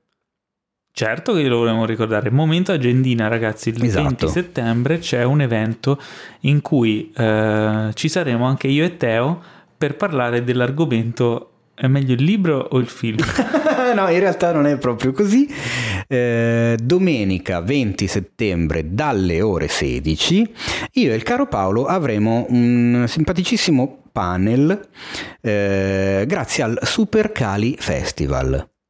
Che, eh, adesso io intanto li ringrazio perché sono stati talmente pazzi da darci questa possibilità. Loro non hanno la minima idea in che cosa si siano infilati dandoci questa opportunità di avere un panel tutto nostro a me e Paolo dove tra l'altro eh, diciamolo in teoria dovremmo anche riuscire a registrarla questo intervento non che poi sa, diventerà podcast. Se potete venire venite perché esatto. così nel caso lo registrassimo voi potreste essere tra quelli che ci fanno le domande e a io lì volevo arrivare. E eh, quindi insomma è una figata diventa... quindi vi ricordo per fare un attimo i seri Supercali il cinema tra le pagine dal 18 al eh, 20 settembre a Vigevano in Lombardia e domenica 20 dalle 16 c'è il panel dei vostri cari Paolo e Teo che vi racconteranno un po' di cose, cinefex, fatti, cose curiose, opinioni su libri e cinema, che questa è la cosa questa fondamentale. La cosa Come si chiama il festival? Super cali. Ogni volta che lo dici, penso sempre che tu stia dicendo super cazzola, però dici super cali. Quindi, no, poi super cali super fragilistico che è spiralidoso. Anche a me veniva in mente quello. Eh, a me è super cazzola. Super cali, ah, no, invece è super cali il cinema tra le pagine. Esatto, sul sito non chiaramente eh, o andate sul sito di Supercali direttamente o passate da cinefx.it dove c'è l'articolo con le nostre due belle faccione in bianco e nero in copertina e ci sono tutti i vari link anche perché questi eventi, vari panel, chiaramente non ci siamo solo noi, ci sono tre giorni di eventi con un botto di gente figa eh, e eh, purtroppo mi tocca ammettere anche alcuni molto più fighi di noi ci sono ad esempio il, c'è il doppiatore di Robin Williams c'è, adesso non mi vado a caso perché non mi ricordo ma c'è veramente un sacco ricordi. di gente interessante eh, se prenotate il posto è meglio cioè, ecco, è consigliata la prenotazione del posto. Cioè, se prenotate, il posto è meglio. Se pre- anche, esatto, anche cambiando la virgola, vedi che il risultato cambia. Allora, passiamo alle recensioni uh. e finalmente tutti lo aspettavate, si parla di Mulan perché è uscito e dove è uscito al cinema? No, su Disney Plus. E chi l'ha visto? L'avete visto voi due. E quindi apriamo le danze con Nadia che ci parla di Mulan. Tra l'altro Nadia tu hai fatto un esperimento cross filmico eh. perché Mulan tu ne hai visti due, sì. non contenta. Sì. E non, sto, non stiamo parlando del cartone. No, cartone, allora, film partiamo, di animazione. Sì, cartone film d'animazione. Ma partiamo dal presupposto che Mulan è uno dei miei film d'animazione della Disney preferito, perché Mulan... Ah, ne hai visti perché, tre? Eh sì, eh, Mulan è Mulan. Quindi mi sono, ovviamente, quando l'ho visto da piccola mi sono appassionata alla storia, mi sono appassionata alla leggenda e ho a casa ben il Blu-ray del film del 2009 che è mh, cinese, cioè di produzione cinese. E mh, quindi un po' di qualche giorno fa, cioè l'altro ieri, me lo sono rivisto perché ho detto così, me lo riguardo. Che si chiama Mulan Rise of the Warrior. Sì, sì in, in realtà sì, so sì, eh, sì, si chiama, credo che si chiami in realtà solo Mulan, poi nel, in americano, cioè ah, in okay. inglese l'hanno, l'hanno trasformato in che mh, mm, quella invece parla proprio della storia di Mulan. E poi mi sono vista oggi, finalmente ce l'ho fatta, il film della Disney, Disney Plus. E cosa ne pensi? Bene, Stiamo bene. possiamo passare. no, allora in realtà quando c'erano le voci che dicevano che sarebbe stato diverso dal film d'animazione, quindi niente canzoni, niente Mushu, anche se è uno dei miei personaggi preferiti, io non, mh, mm, cioè, ero anche quasi contenta, no? perché diceva un film d'animazione è giusto che facciano magari anche una cosa diversa, no? quindi essendo una leggenda reale, magari lo tra- mm, trattarlo in, sotto un altro punto di vista. Invece per me il, mi ha dato l'impressione di essere un film che vuole essere una cosa, poi cambia idea e allora cerca di essere un'altra e alla fine mh, mm, vuoi essere ca- eh, carne, vuoi essere pesce, non sei nessuno dei due. Sei e, felice? Mh, mm, no. e allora boh, ehm, non, mi ha, non mi ha entusiasmato come, come avrei voluto. Mi aspettavo che non fosse bellissimo perché è stato criticato tantissimo, però io ero convinta, ho detto ma no, ma va, ma tanto la gente non piace mai niente, invece ci sarà qualcosa di bello. Ma a qualcuno mm. sarà piaciuto? Ma io so che a molti è piaciuto. E a te? Eh, allora, secondo me c'è, c'è del bello. Eh, è un film che a mio avviso soffre tantissimo la visione casalinga, cioè sì. lo penalizza tanto perché tra le cose belle, almeno in, a, a intuito, ci sono le ambientazioni, le scene di massa, le scene di battaglia, eccetera, che molto probabilmente su uno schermo gigante, con l'audio fatto per bene, la stanza buia, con l'esperienza sala, avrebbero dato un'altra, un'altra impressione sicuramente, ti avrebbero rapito un po' di più. Vederlo in casa invece questa cosa la ammazza totalmente e quindi va ad abbassare anche tutto il resto, cioè se le cose che funzionano funzionano meno, eh, anche le, le, pensa alle cose che funzionano meno come, come vengono certo. fuori. Non ho capito de- determinate scelte, eh, non, non, c'è un vero arco per i personaggi, non, non si crea empatia ne- con nessuno dei mm. personaggi. Eh, la famosa frase che si dice e che in tantissimi casi poi risulta essere una cosa vera, che mh, mm, non riesci a costruire un grande protagonista se non gli dai un grande nemico da combattere e qua è proprio mm, la, pro- la, prova provata. Perché questa Mulan qua in realtà non, neanche, non, ne ha, non ne ha neanche uno di nemico ma in teoria ne ha due, tre, quattro perché c'è il, tra il generale e è diverso il... rispetto al cartone io non ho visto sì, neanche è, è diverso sì prende un'altra diverso. strada e tra l'altro uno dei cambiamenti anche se, come dico spesso, non, non, non, trovo abbia molto senso fare dei paragoni tra le cose, perché soprattutto se c'è una fonte alla base, eh, per... cioè questo film avevano già detto da subito che non era il remake live action del film del 98, ma era la storia di Mulan, sulla quale, oh, guarda caso, che coincidenza, ci abbiamo già fatto un film eh, classico 22 anni fa. Però ecco, c'è un grosso cambiamento che sposta gli equilibri e va praticamente a quasi ad annientare il messaggio femminista che invece il film del 98 portava avanti. Eh, però il problema è paradossale. È che se tu dichiari che vuoi parlare allora della vera leggenda di Mulan e allora hai sbagliato tutto. Eh sì, tra l'altro. Perché non la stai raccontando, cioè non, non, non stai raccontando raccontando effettivamente quello che, che è successo, ma stai facendo un mischione. Mm. E quindi ne viene fuori un patatrack. Cioè mm-hmm. po'... Tra l'altro, poi un uso del cast, eh, secondo me, è buttato via. Perché non so se lo sai, Paolo, ma al di là della protagonista, di cui adesso in questo momento mi sfugge il nome, Liu Fei, mm. una roba del genere, eh, abbiamo Donnie Yen, mm-hmm. che ah, mito. Eh, esatto, abbiamo Gong Li, Abbiamo Jason Scott Lee. Ah. Abbiamo Jet... Jason Scott Lee quanti anni c'ha adesso? Eh, un po'. Abbiamo Jet Lee. Ah. abbiamo tutta quella gente lì. non vedevo l'ora di farla ah, questa battuta. Eh, ma in realtà sono sprecatissimi. Forse quella che viene un pelino più fuori è Gong Li che fa interpreta questa strega malvagia che si trasforma in rapace.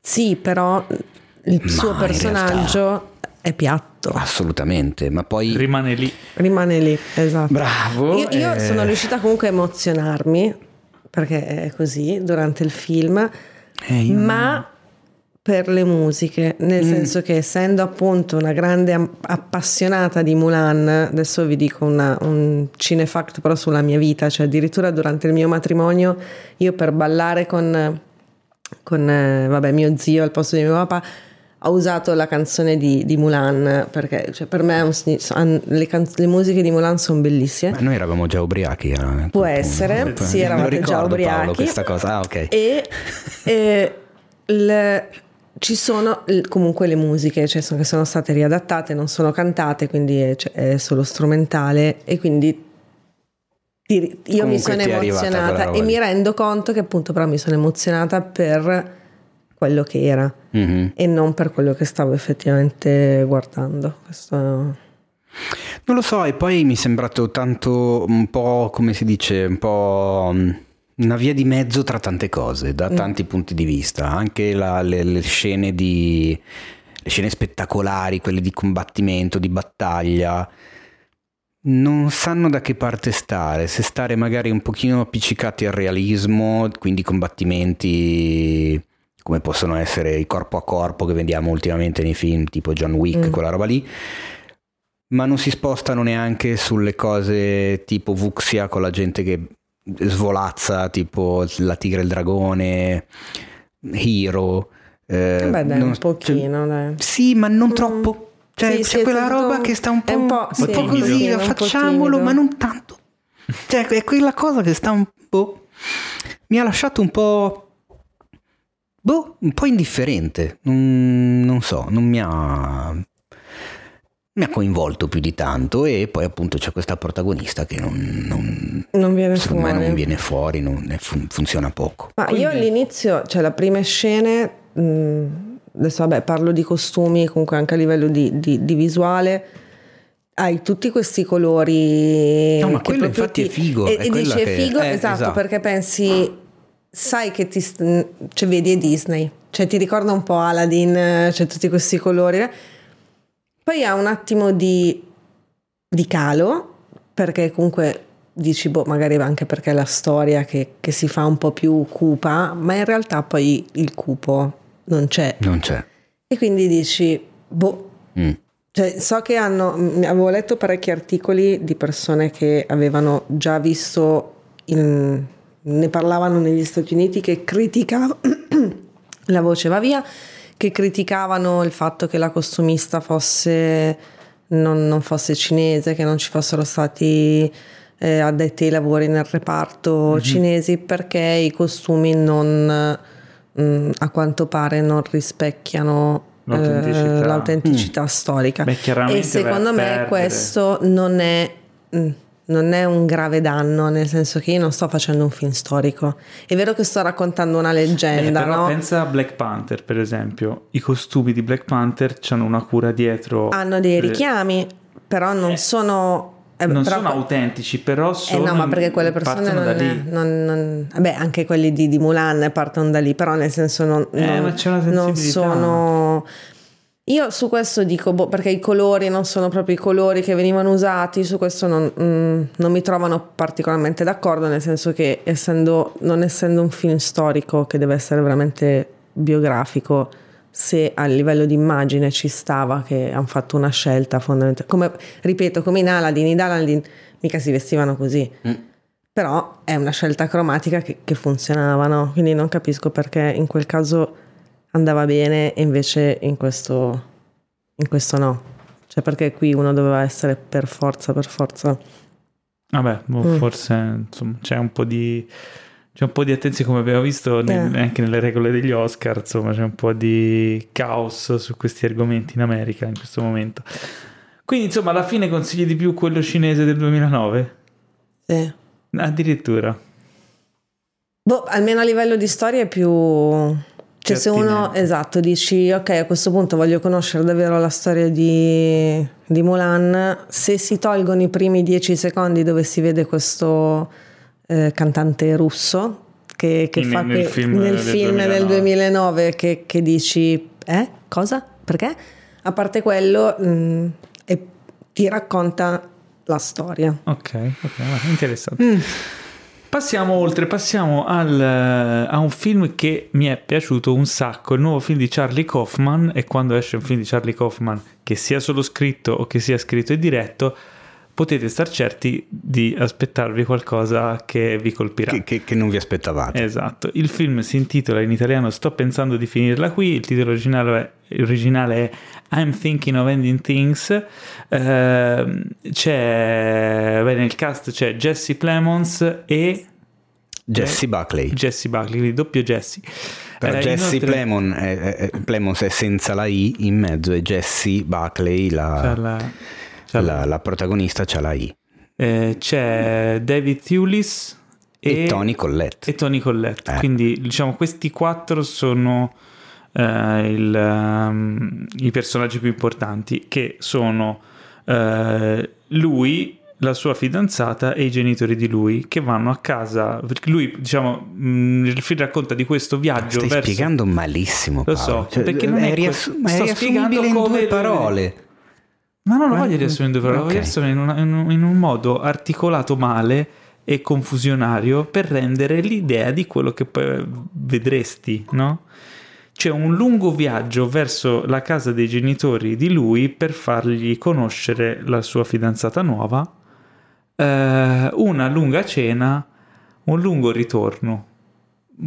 Però in tutto questo, in tutto però, questo in realtà perché c'è, il titolo? Questo non è importante, ecco, questa è la cosa. Che lei sta riflettendo sul fatto di concludere la relazione con lui a sua insaputa, cioè lui non lo sa, ma lei ci sta riflettendo sopra.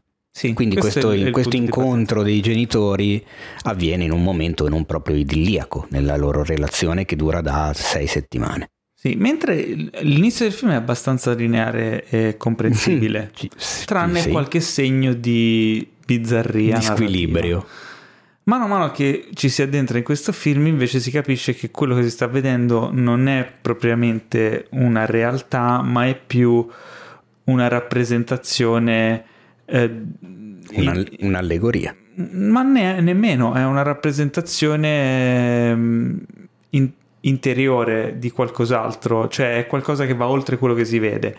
Ed, ed è un po' un rompicapo, è, un film, è, uno di quei film rompicapo, quei film che ti devi un po' sforzare per capirli. Ma strano, Charlie Kaufman di solito scrive no, delle cose così lineari. Magari chi ci sta ascoltando, magari c'è qualcuno che non ha mai visto un film di Charlie Kaufman. Eh, sono quei, quel, ecco, se lo vogliamo paragonare a, a Tenet, per esempio, ecco, esatto, sapevo Tenet che si arrivava fi- lì. Tenet è un film eh, che è un finto rompicapo, nel senso è un film più semplice di quello che può sembrare guardandolo e che alla fine, anche se risolvi il rompicapo e, ed è alla portata di tutti, non ti aggiunge niente.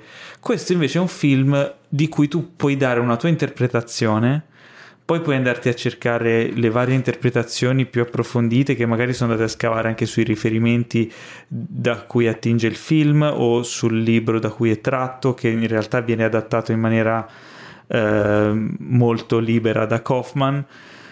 E, e, quindi ti puoi fare una tua idea nel momento in cui lo vedi, puoi capire un'idea più vicina a quella che potenzialmente potrebbe essere quella di Kaufman, anche perché lui eh, apertamente non l'ha mai spiegato eh, guardandoti delle spiegazioni anche su YouTube appena dopo aver finito il film. Ci sono, sono usciti immediatamente un'infinità di saggi che vanno a scavare nei riferimenti e nelle varie cose.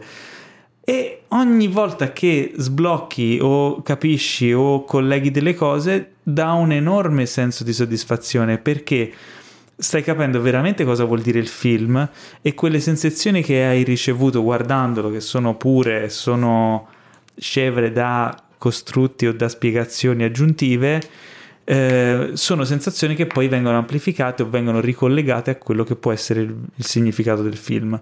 Detto così non avrete capito un cazzo, esatto. però è un bel film. Uh, visivamente è potente perché non racconta le cose in maniera lineare, non racconta le cose in maniera classica, non segue sempre la grammatica del, del cinema, ma spesso la segue e la, la usa a suo piacimento per raccontare cose diverse. Uh, il suono anche è sfruttato in una maniera geniale il più delle volte, come già si, si era diciamo un po' capito dal trailer. E, e le, le, interpretazioni degli attori sono straordinarie. Quindi questo è, quei, è, uno di quei film che escono su Netflix che vale veramente la pena di, di vedere secondo me Teo, sei d'accordo con me una volta tanto? Mm, no, solo per il fatto che mi è piaciuto molto di più di quanto è piaciuto a te. No, a me è piaciuto di più. Vuoi litigare? A me, esatto. No, a me ha fatto veramente impazzire. È uno di quei film che vorrei che non finisse mai perché ogni 5 minuti ti arrivano talmente tante eh, suggestioni, tante emozioni, tante, tanti stimoli che ne vuoi sempre di più. Cioè, uno di quei film che ti fa ragionare, che ti intriga, che ti affascina. Eh, ci sono dei momenti in cui comunque eh, ti riconosci eh, perché succedono delle cose che comunque sono capitate a tutti. ci sono dei momenti in cui ti compare sulla testa un gigantesco punto interrogativo e vuoi continuare a vedere per capire se quel punto interrogativo diventa un punto esclamativo. In realtà il film non ti risponde mai, anzi il finale è ancora più criptico di tutto quello che ti porta al finale. Io eh, è un film che diventa più criptico mano a mano che va avanti. Esatto, io l'ho scritto, ma il fatto è questo che fin dall'inizio tu dici, a parte qualche segno di squilibrio, che è vero, eh, ma già soltanto dalla sequenza iniziale dei due protagonisti che sono in macchina e nella neve vanno verso casa dei genitori, è una sequenza che ti rendi subito conto che dura un po' troppo rispetto al normale. Cioè c'è qualcosa che non funziona come dovrebbe funzionare e ci sono questi dialoghi tra di loro che a me hanno ricordato un sacco i libri di Raymond Carver. Eh, e da lì cominci a entrare in questo mood. Poi vabbè, quando c'è la cena a casa dei genitori tutto diventa molto più chiaro eh, e al contempo diventa assolutamente caotico e, che fastidioso e, e strano.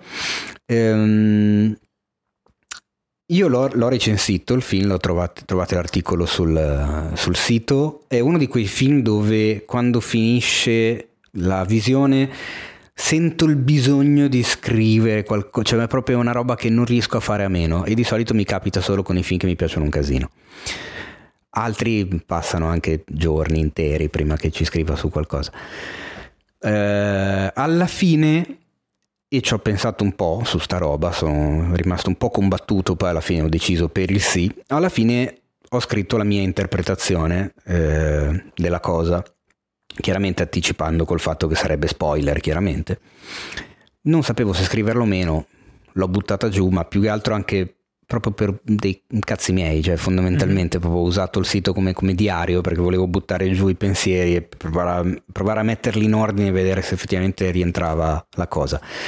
Eh, sulla pagina, sul gruppo Facebook eh, ho letto da parte di altri utenti altre interpretazioni che sono che reggono anche quelle, sono tutte affascinanti, sono tutte meravigliose. Secondo me questo è un film, è uno di quelli che lavora con lo spettatore e che cambia a seconda delle esperienze che ha fatto ognuno di noi.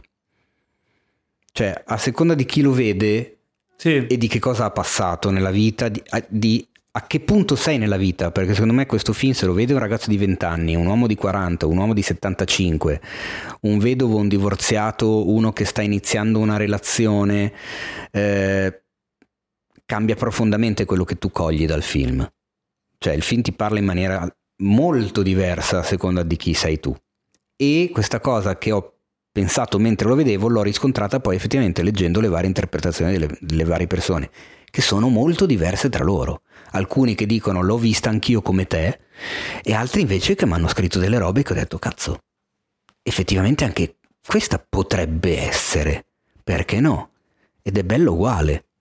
E in fin dei conti, chi se ne frega quale sia l'interpretazione, magari Kaufman ce aveva la sua, ha letto il libro, ci ha trovato del suo, che si sposava perfettamente col suo stile, la sua poetica a cui ci ha abituato, sempre per tornare alla domanda, alla domandona di prima. E ci ha messo del suo e magari lui ci ha visto delle robe che né io né te Paolo ci abbiamo visto perché io e te ne abbiamo trovate delle altre. Poi magari ci confrontiamo a microfoni spenti per non fare certo. spoiler e magari scopriamo che tu ci hai capito qualcosa, io ci ho capito qualcos'altro, ma chi se ne frega, perché il film è talmente pieno di cinema eh, e di racconto cinematografico che è uno di quei film unici, ma che vorresti che, che ne facessero di più. So come spiegare. Sì. Il, come dicevo prima, il film è un adattamento del libro di, eh, dell'autore Ian Reid Um, e Kaufman ha detto in un'intervista che questo film è il più legato concettualmente al, ai ladro di orchidee, Adaptation. Mm. Perché mm. appunto quel film lì parla della difficoltà di adattare un libro inadattabile e probabilmente lui questa volta si è ritrovato effettivamente a doverlo fare e ha scelto questo modo totalmente non convenzionale. Poi chiaramente il libro non l'ho letto, ho sentito dire che è meglio il libro, però, però è sicuramente un adattamento fatto in un modo cioè, funzio- cioè, funzionale proprio al cinema di questo tipo. E, e poi- questo tipo di cinema però è difficile, questo è è il tipo di cinema più difficile perché se tu tocchi le corde di alcuni spettatori e di alcuni no, eh, quelli a cui non le tocchi il film lo odieranno. Se tu riesci a toccare le, tor- le corde, come dicevi tu, un po' di tutti, in modo diverso, in modo che ognuno abbia una re- reazione diversa e che magari qualcuno può anche non apprezzarlo perché è un film effettivamente difficile, ma ne rimane comunque colpito, eh, allora insomma è un successo. In questo caso io consiglio guardatelo con apertura mentale, guardatelo senza aspettarvi di capire tutto, cioè non sforzatevi troppo di, di capire le cose, alla fine ripensateci un po'. E poi se volete andatevi a vedere o a leggere articoli, a vedere, scavate un po' e, e troverete delle altre insomma, soddisfazioni. Secondo me. E poi, come hai sia- detto tu, interpretazioni di livello impressionante. I due protagonisti giovani sono, sono eccezionali anche perché devono lavorare su, su- su uno script che non, non gli dà appigli, non gli dà- cioè non, ci- non c'è evoluzione pers- dei personaggi, non c'è una linea narrativa coerente, non c'è. Cioè, è è completamente disordinata la cosa, quindi è ancora più difficile portare in scena un personaggio fatto in questo modo. C'è Tony Collette che è devastante, cioè, straordinario. sempre, sempre più brava. E Nadia, tu che ami i musical, questo film è un film che ama i musical. Eh, e sì. tra l'altro cita anche il tuo musical preferito, Wicked. Uh, allora Ah, è vero. No, a parte che mi stavate già convincendo. a Oklahoma lo conosci? Come... Sì. Eh, allora guarda. Se conosci Oklahoma Eh, capirai esatto. un sacco di cose in più. Sì, ti arrivano un paio di cosette in più. Ok. E poi, tra l'altro, volevo fare giusto un appunto perché è venuto fuori nella chat di- con, con i ragazzi, con i redattori del sito. A un certo punto, non so se ci hai fatto caso, sì, per forza hai visto il film. A un certo punto citano uno dei libri di David Foster Wallace, Sì. una cosa divertente che non farò mai più, che io ho a casa, che ho letto, anzi forse è il primo libro di, di Foster Wallace che lessi. E eh, il protagonista maschile chiede a lei se lo abbia letto, lei dice di no e lui insiste sul fatto, lu- si, si- picca un po', ci rimane un po' male, e insiste sul fatto di dire che è una raccolta di saggi di David Foster Wallace. E io il libro l'ho letto, ce l'ho a casa e in realtà l'edizione che ho non è una raccolta di saggi, è un saggio solo, dove David Foster Wallace racconta, fa questo reportage su una crociera, questo viaggio da crociera che è appunto una cosa divertente che non farò mai più perché ti racconta tutto il popolo delle crociere con il capitano, con le signore che gli stanno addosso, con il gioco aperitivo, con il ristorante, cioè tutta questa Ok. cosa, tutto questo mondo, micromondo, microcosmo della crociera in sé. Il fatto che il personaggio insistesse sul fatto di dire che era una raccolta di saggi quando io sapevo che non lo fosse, mi spingeva a pensare, ok, questa cosa è fatta apposta, lui si sta incazzando perché lei non conosce Foster Wallace, perché tutto il mondo conosce David Foster Wallace solo come lo scrittore che si è suicidato, senza conoscere il- le sue opere. Ma neanche tu le conosci perché insisti su- dicendo una cosa che in realtà non è. Però dicevo, però sta cosa arriva solo a quelli che effettivamente quel libro l'hanno letto ed è, e sanno che è così. In realtà poi ho scoperto che in Italia il libro è uscito con solo un racconto, ma negli Ah. Stati Uniti l'edizione di Una cosa divertente che non farò mai più è effettivamente una raccolta di saggi. Quindi aveva ragione lui. Quindi aveva ragione lui, però questa cosa eh, Ti crea una sorta... dei- dei- dei punti ma sì, perché crea una sorta di cortocircuito assurdo, ma non solo a me, è successo anche a Pietro Baroni, nostro caro amico e ospite spesso del podcast, che anche lui aveva letto il libro, anche lui ha la stessa edizione che è di Minimum Fax, e anche lui aveva fatto lo stesso pensiero, dicendo ah, guarda, vedi, lui adesso fa il figo, ma anche lui conosce il libro perché sbaglia. chiediamo agli amici di Mini- È assurda Minimum Fax roba. perché non avete pubblicato tutti Esatto. i, i saggi. Insomma, cos'erano brutti gli altri? Eh, non si No, però così. anche sta Eh. cosa, mi- beh, poi chiaramente il pensiero successivo è attenzione, cari amici sottotitolatori del film di- su Netflix. Voi non lo avete letto il libro di David Foster Wallace, altrimenti avreste sottotitolato Corretto. è Eh, un lo so. saggio e non è una raccolta, perché a quel punto ti stai rivolgendo a pubblico italiano. Ma magari c'è un'altra Oppure devi sottotitolare quello che dice il personaggio anche Secondo me se devi sottotitolare quello che dice il personaggio. devi fa- però ti arriva il messaggio asterisco. sbagliato. A me è arrivato il messaggio sbagliato. E qui si apre tutto uno scenario. Ma in realtà quello che io voglio sapere da te Sì. è questo Raised by Wolves. Com'è? Cos'è? allora, Perché? Quante se- puntate hai visto? ho avuto la meravigliosa opportunità di vedermi le prime tre puntate e le prime due sono dirette dal caro ottuagenario eh, Ridley Scott.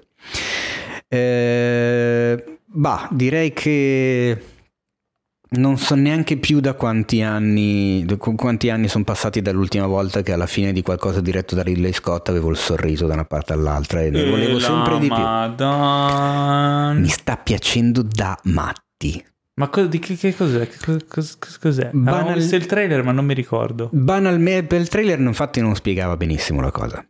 Eh, detta in brevissimo, eh, pianeta deserto, arrivano due androidi, eh, un uomo e una donna, che si chiamano padre e madre, con degli embrioni di esseri umani da far crescere per ripopolare il pianeta e ritirare su mm, la popolazione degli esseri umani, che a quanto pare altrove ha, ha avuto evidentemente qualche incidentucolo. Non vi dico nient'altro. Eh, a livello di visual, di fotografia, di setting, di costumi, eh, visto che ci sei, è qualcosa di mega originale. Eh, è effettivamente un altro mondo, eh, un altro pianeta. I due androidi, anche se chiamarli androidi magari fa pensare a un altro tipo di androide, qua in realtà stiamo parlando assomigliano più ai replicanti di Blade Runner perché sono in tutto e per tutto esseri umani che si muovono e parlano come degli esseri umani, chiaramente capisci che hanno qualcosa di, di preimpostato anche perché loro sono coscienti del fatto di essere eh, degli esseri sintetici. La- l'attrice che interpreta madre la è, è- è- è impressionante, cioè è uno dei personaggi femminili di fantascienza che mi auguro continui con questo tipo di scrittura e di interpretazione perché è meraviglioso, è proprio il personaggio è spettacolare e come lo interpreta lei fa venire veramente la pelle d'oca in più punti, anche perché chiaramente succedono delle cose, si ribaltano un po' di equilibri, eh, la serie sa essere molto sa toccare della filosofia, chiaramente nel momento in cui parli del mette a confronto scienza e religione, soprattutto è uno dei temi fondanti, eh, perché a quanto capiamo ci sono gli esseri umani che si sono divisi in due grandi aree che combattono tra di loro, una è quella dei mitraici che segue la religione e l'altra è quella degli atei che come dice la parola chiaramente non credono in nessuna divinità. Ehm, c'è un sacco di roba, cioè, nella serie c'è chiaramente di base fantascienza, ma ci sono dei veri e propri momenti mm, horror con delle esplosioni di sangue improvvise e visivamente molto spettacolari. È affascinante da morire, non vedo l'ora di, di- di- di- potermi vedere anche tutto il resto. Dovrebbe arrivare visibile tra- da noi su Sky per l'accordo che hanno HBO. Eh, negli Stati Uniti è su HBO Max, dovrebbe arrivare da noi su Sky. E sono ansioso perché mi sta da appassionato di fantascienza. Poi sono, sono veramente contento di, di- di aver visto, non lo so, sta roba perché è. È impressionante quanto, quanto mi sia piaciuto, forse si capisce dal mio entusiasmo mentre lo sto dicendo. Sono molto molto curioso di vedere. C'è un lavoro sulle musiche anche, le musiche sono, sono affascinanti, Eh, riescono a essere inquietanti al punto giusto. È una serie di altro profilo, ma al punto che mi dispiaceva che non fosse un film di quattro ore da vedere al cinema. Perché c'ha quella roba lì, cioè Vabbè, avevo proprio voglia di Ridley- vederla gigante. Ridley Scott è uno che ci tiene un sacco comunque alla cura visiva, design. Assolutamente, e diciamo che effettivamente gli fa bene parlare di androidi ed esseri Eh. sintetici e, al- e pianeti, e pianeti distanti, perché è la roba sua. Quindi i protagonisti sono gli androidi? Mm, androidi bambini. Ok, quindi non Ma ci non sono solo. adulti stupidi. Ma non solo. Sì, diciamo che si è evitato il suo problema principale degli ultimi anni. È il fatto appunto, io sto parlando da, e magari, mm, magari arriveranno un po' di critichine perché so che invece c'è gente che la pensa in maniera radicalmente diversa, ma personalmente né Prometheus né Covenant eh, avevano riscontrato il mio gusto. Anzi, Ok. quindi ero anche un po' titubante nell'approcciare questa serie. Qua invece devo dire che porco cane, cioè non, non vedo l'ora. È una Beh, di quelle serie dove capire. dici non vedo l'ora. Cioè, A- ancora devo capire la differenza tra una produzione HBO e una produzione HBO Max, cioè una serie HBO Max, quelli della HBO hanno voce in capitolo o sono più quelli della Warner? Eh, Warner Television, queste cose qua. Guarda, da Mm, quello che, se- perché- che no, vedo qua loro- mh, potrebbe tranquillamente rientrare nel, quel, cioè, nel senso... Cioè, se c'è quella cura sulla scrittura che HBO esige, allora Sì, assolutamente. eh, d- diciamo che disinneschi l'effetto Ridley Scott, che Mm. è sceneggiature di merda. perché Ridley Scott per tutto il resto è un genio. Toglietegli di mano le sceneggiature di merda, mettetegliele buone e vengono fuori dei capolavori come abbiamo visto in passato e come vogliamo vedere in futuro. Quindi sono molto molto curioso di, di Raised by Wolves. Eh sì, che tra l'altro Eh. ovviamente è titolo che ha chiaramente un senso, però Certo. non ve lo starò a Eh, raccontare. mm, Romolo e Remo. Eh, È No. la lupa. sì, ma non solo, vabbè, lascia stare. È giunto il momento tanto odiato, ragazzi. Il momento dei No. saluti. No, buh, eh, che schifo. No, invece non è uno schifo, è il momento tanto odiato. Quello che fa in modo che tutto il resto sia meno odiato. E- Giusto. È giusto. Quindi ricordatevi di diffondere il nostro podcast eh, con i vostri amici, parenti, come ha fatto anche il nostro ascoltatore Eh sì, prima della, della posta Victor. Victor, il caro Victor. Ma non, non- Ehm, non quel Victor. non quel Victor, Eh, no. quello, quello che ci segue. giusto. E, e quindi vi ricordiamo che per seguire Cinefax eh, c'è un sito, cinefax.it, pieno di roba, c'è una pagina Instagram, cinefax.it, piena di roba. Una c'è pagina, una pagina Facebook, Facebook cinefax.it, un eh, profilo Twitter, roba, un, ca- un, canale Telegram, canale YouTube piena di roba. pieno di roba un- che è un po', vecchia, però sì, ce n'è un sacco. Sono un eh, profilo di video TikTok film. non pieno di roba. No, dove non c'è assolutamente niente, c'è soltanto per- perché così me lo sono preso e non mi rubano il nome. E, e poi vabbè, sì certo, c'è Spotify dove trovate questo meraviglioso podcast che state ascoltando. Che trovate anche su Apple Podcast e su tutte le piattaforme podcast di vostra preferenza. Eh, vi salutiamo e andiamo nell'ordine. Vi saluta Nadia Baiardi con un bel Ciao! Eh, no, ciao di Teo. Vi saluta Ma non è ciaone, è ciao ne, cioè la- è ciao virgola ne. Ne. con l'accento acuto sulla e. Un po' piemontese. No, in realtà è milanese, uè. No, Eh, il, certo. il ne, il Ma ne- ascolta, ma il ne è piemontese. Il- il infatti, ne- infatti io lo dico meglio. allora, infatti, ma allora, torinese è vi saluta ne, Paolo così, invece ne mentre è milanese. litigano, mi sento un po' in mezzo a e comunque e papà. Matilda De Angelis. Vi saluta Paolo Cellamare, vi saluta Matilda De Angelis e vi saluta anche Massimo Bordi. No! Ciao Cipollino! Ma perché? E ta ta ta ta ta ta ta ta ta. E ta ta ta ta ta ta ta ta.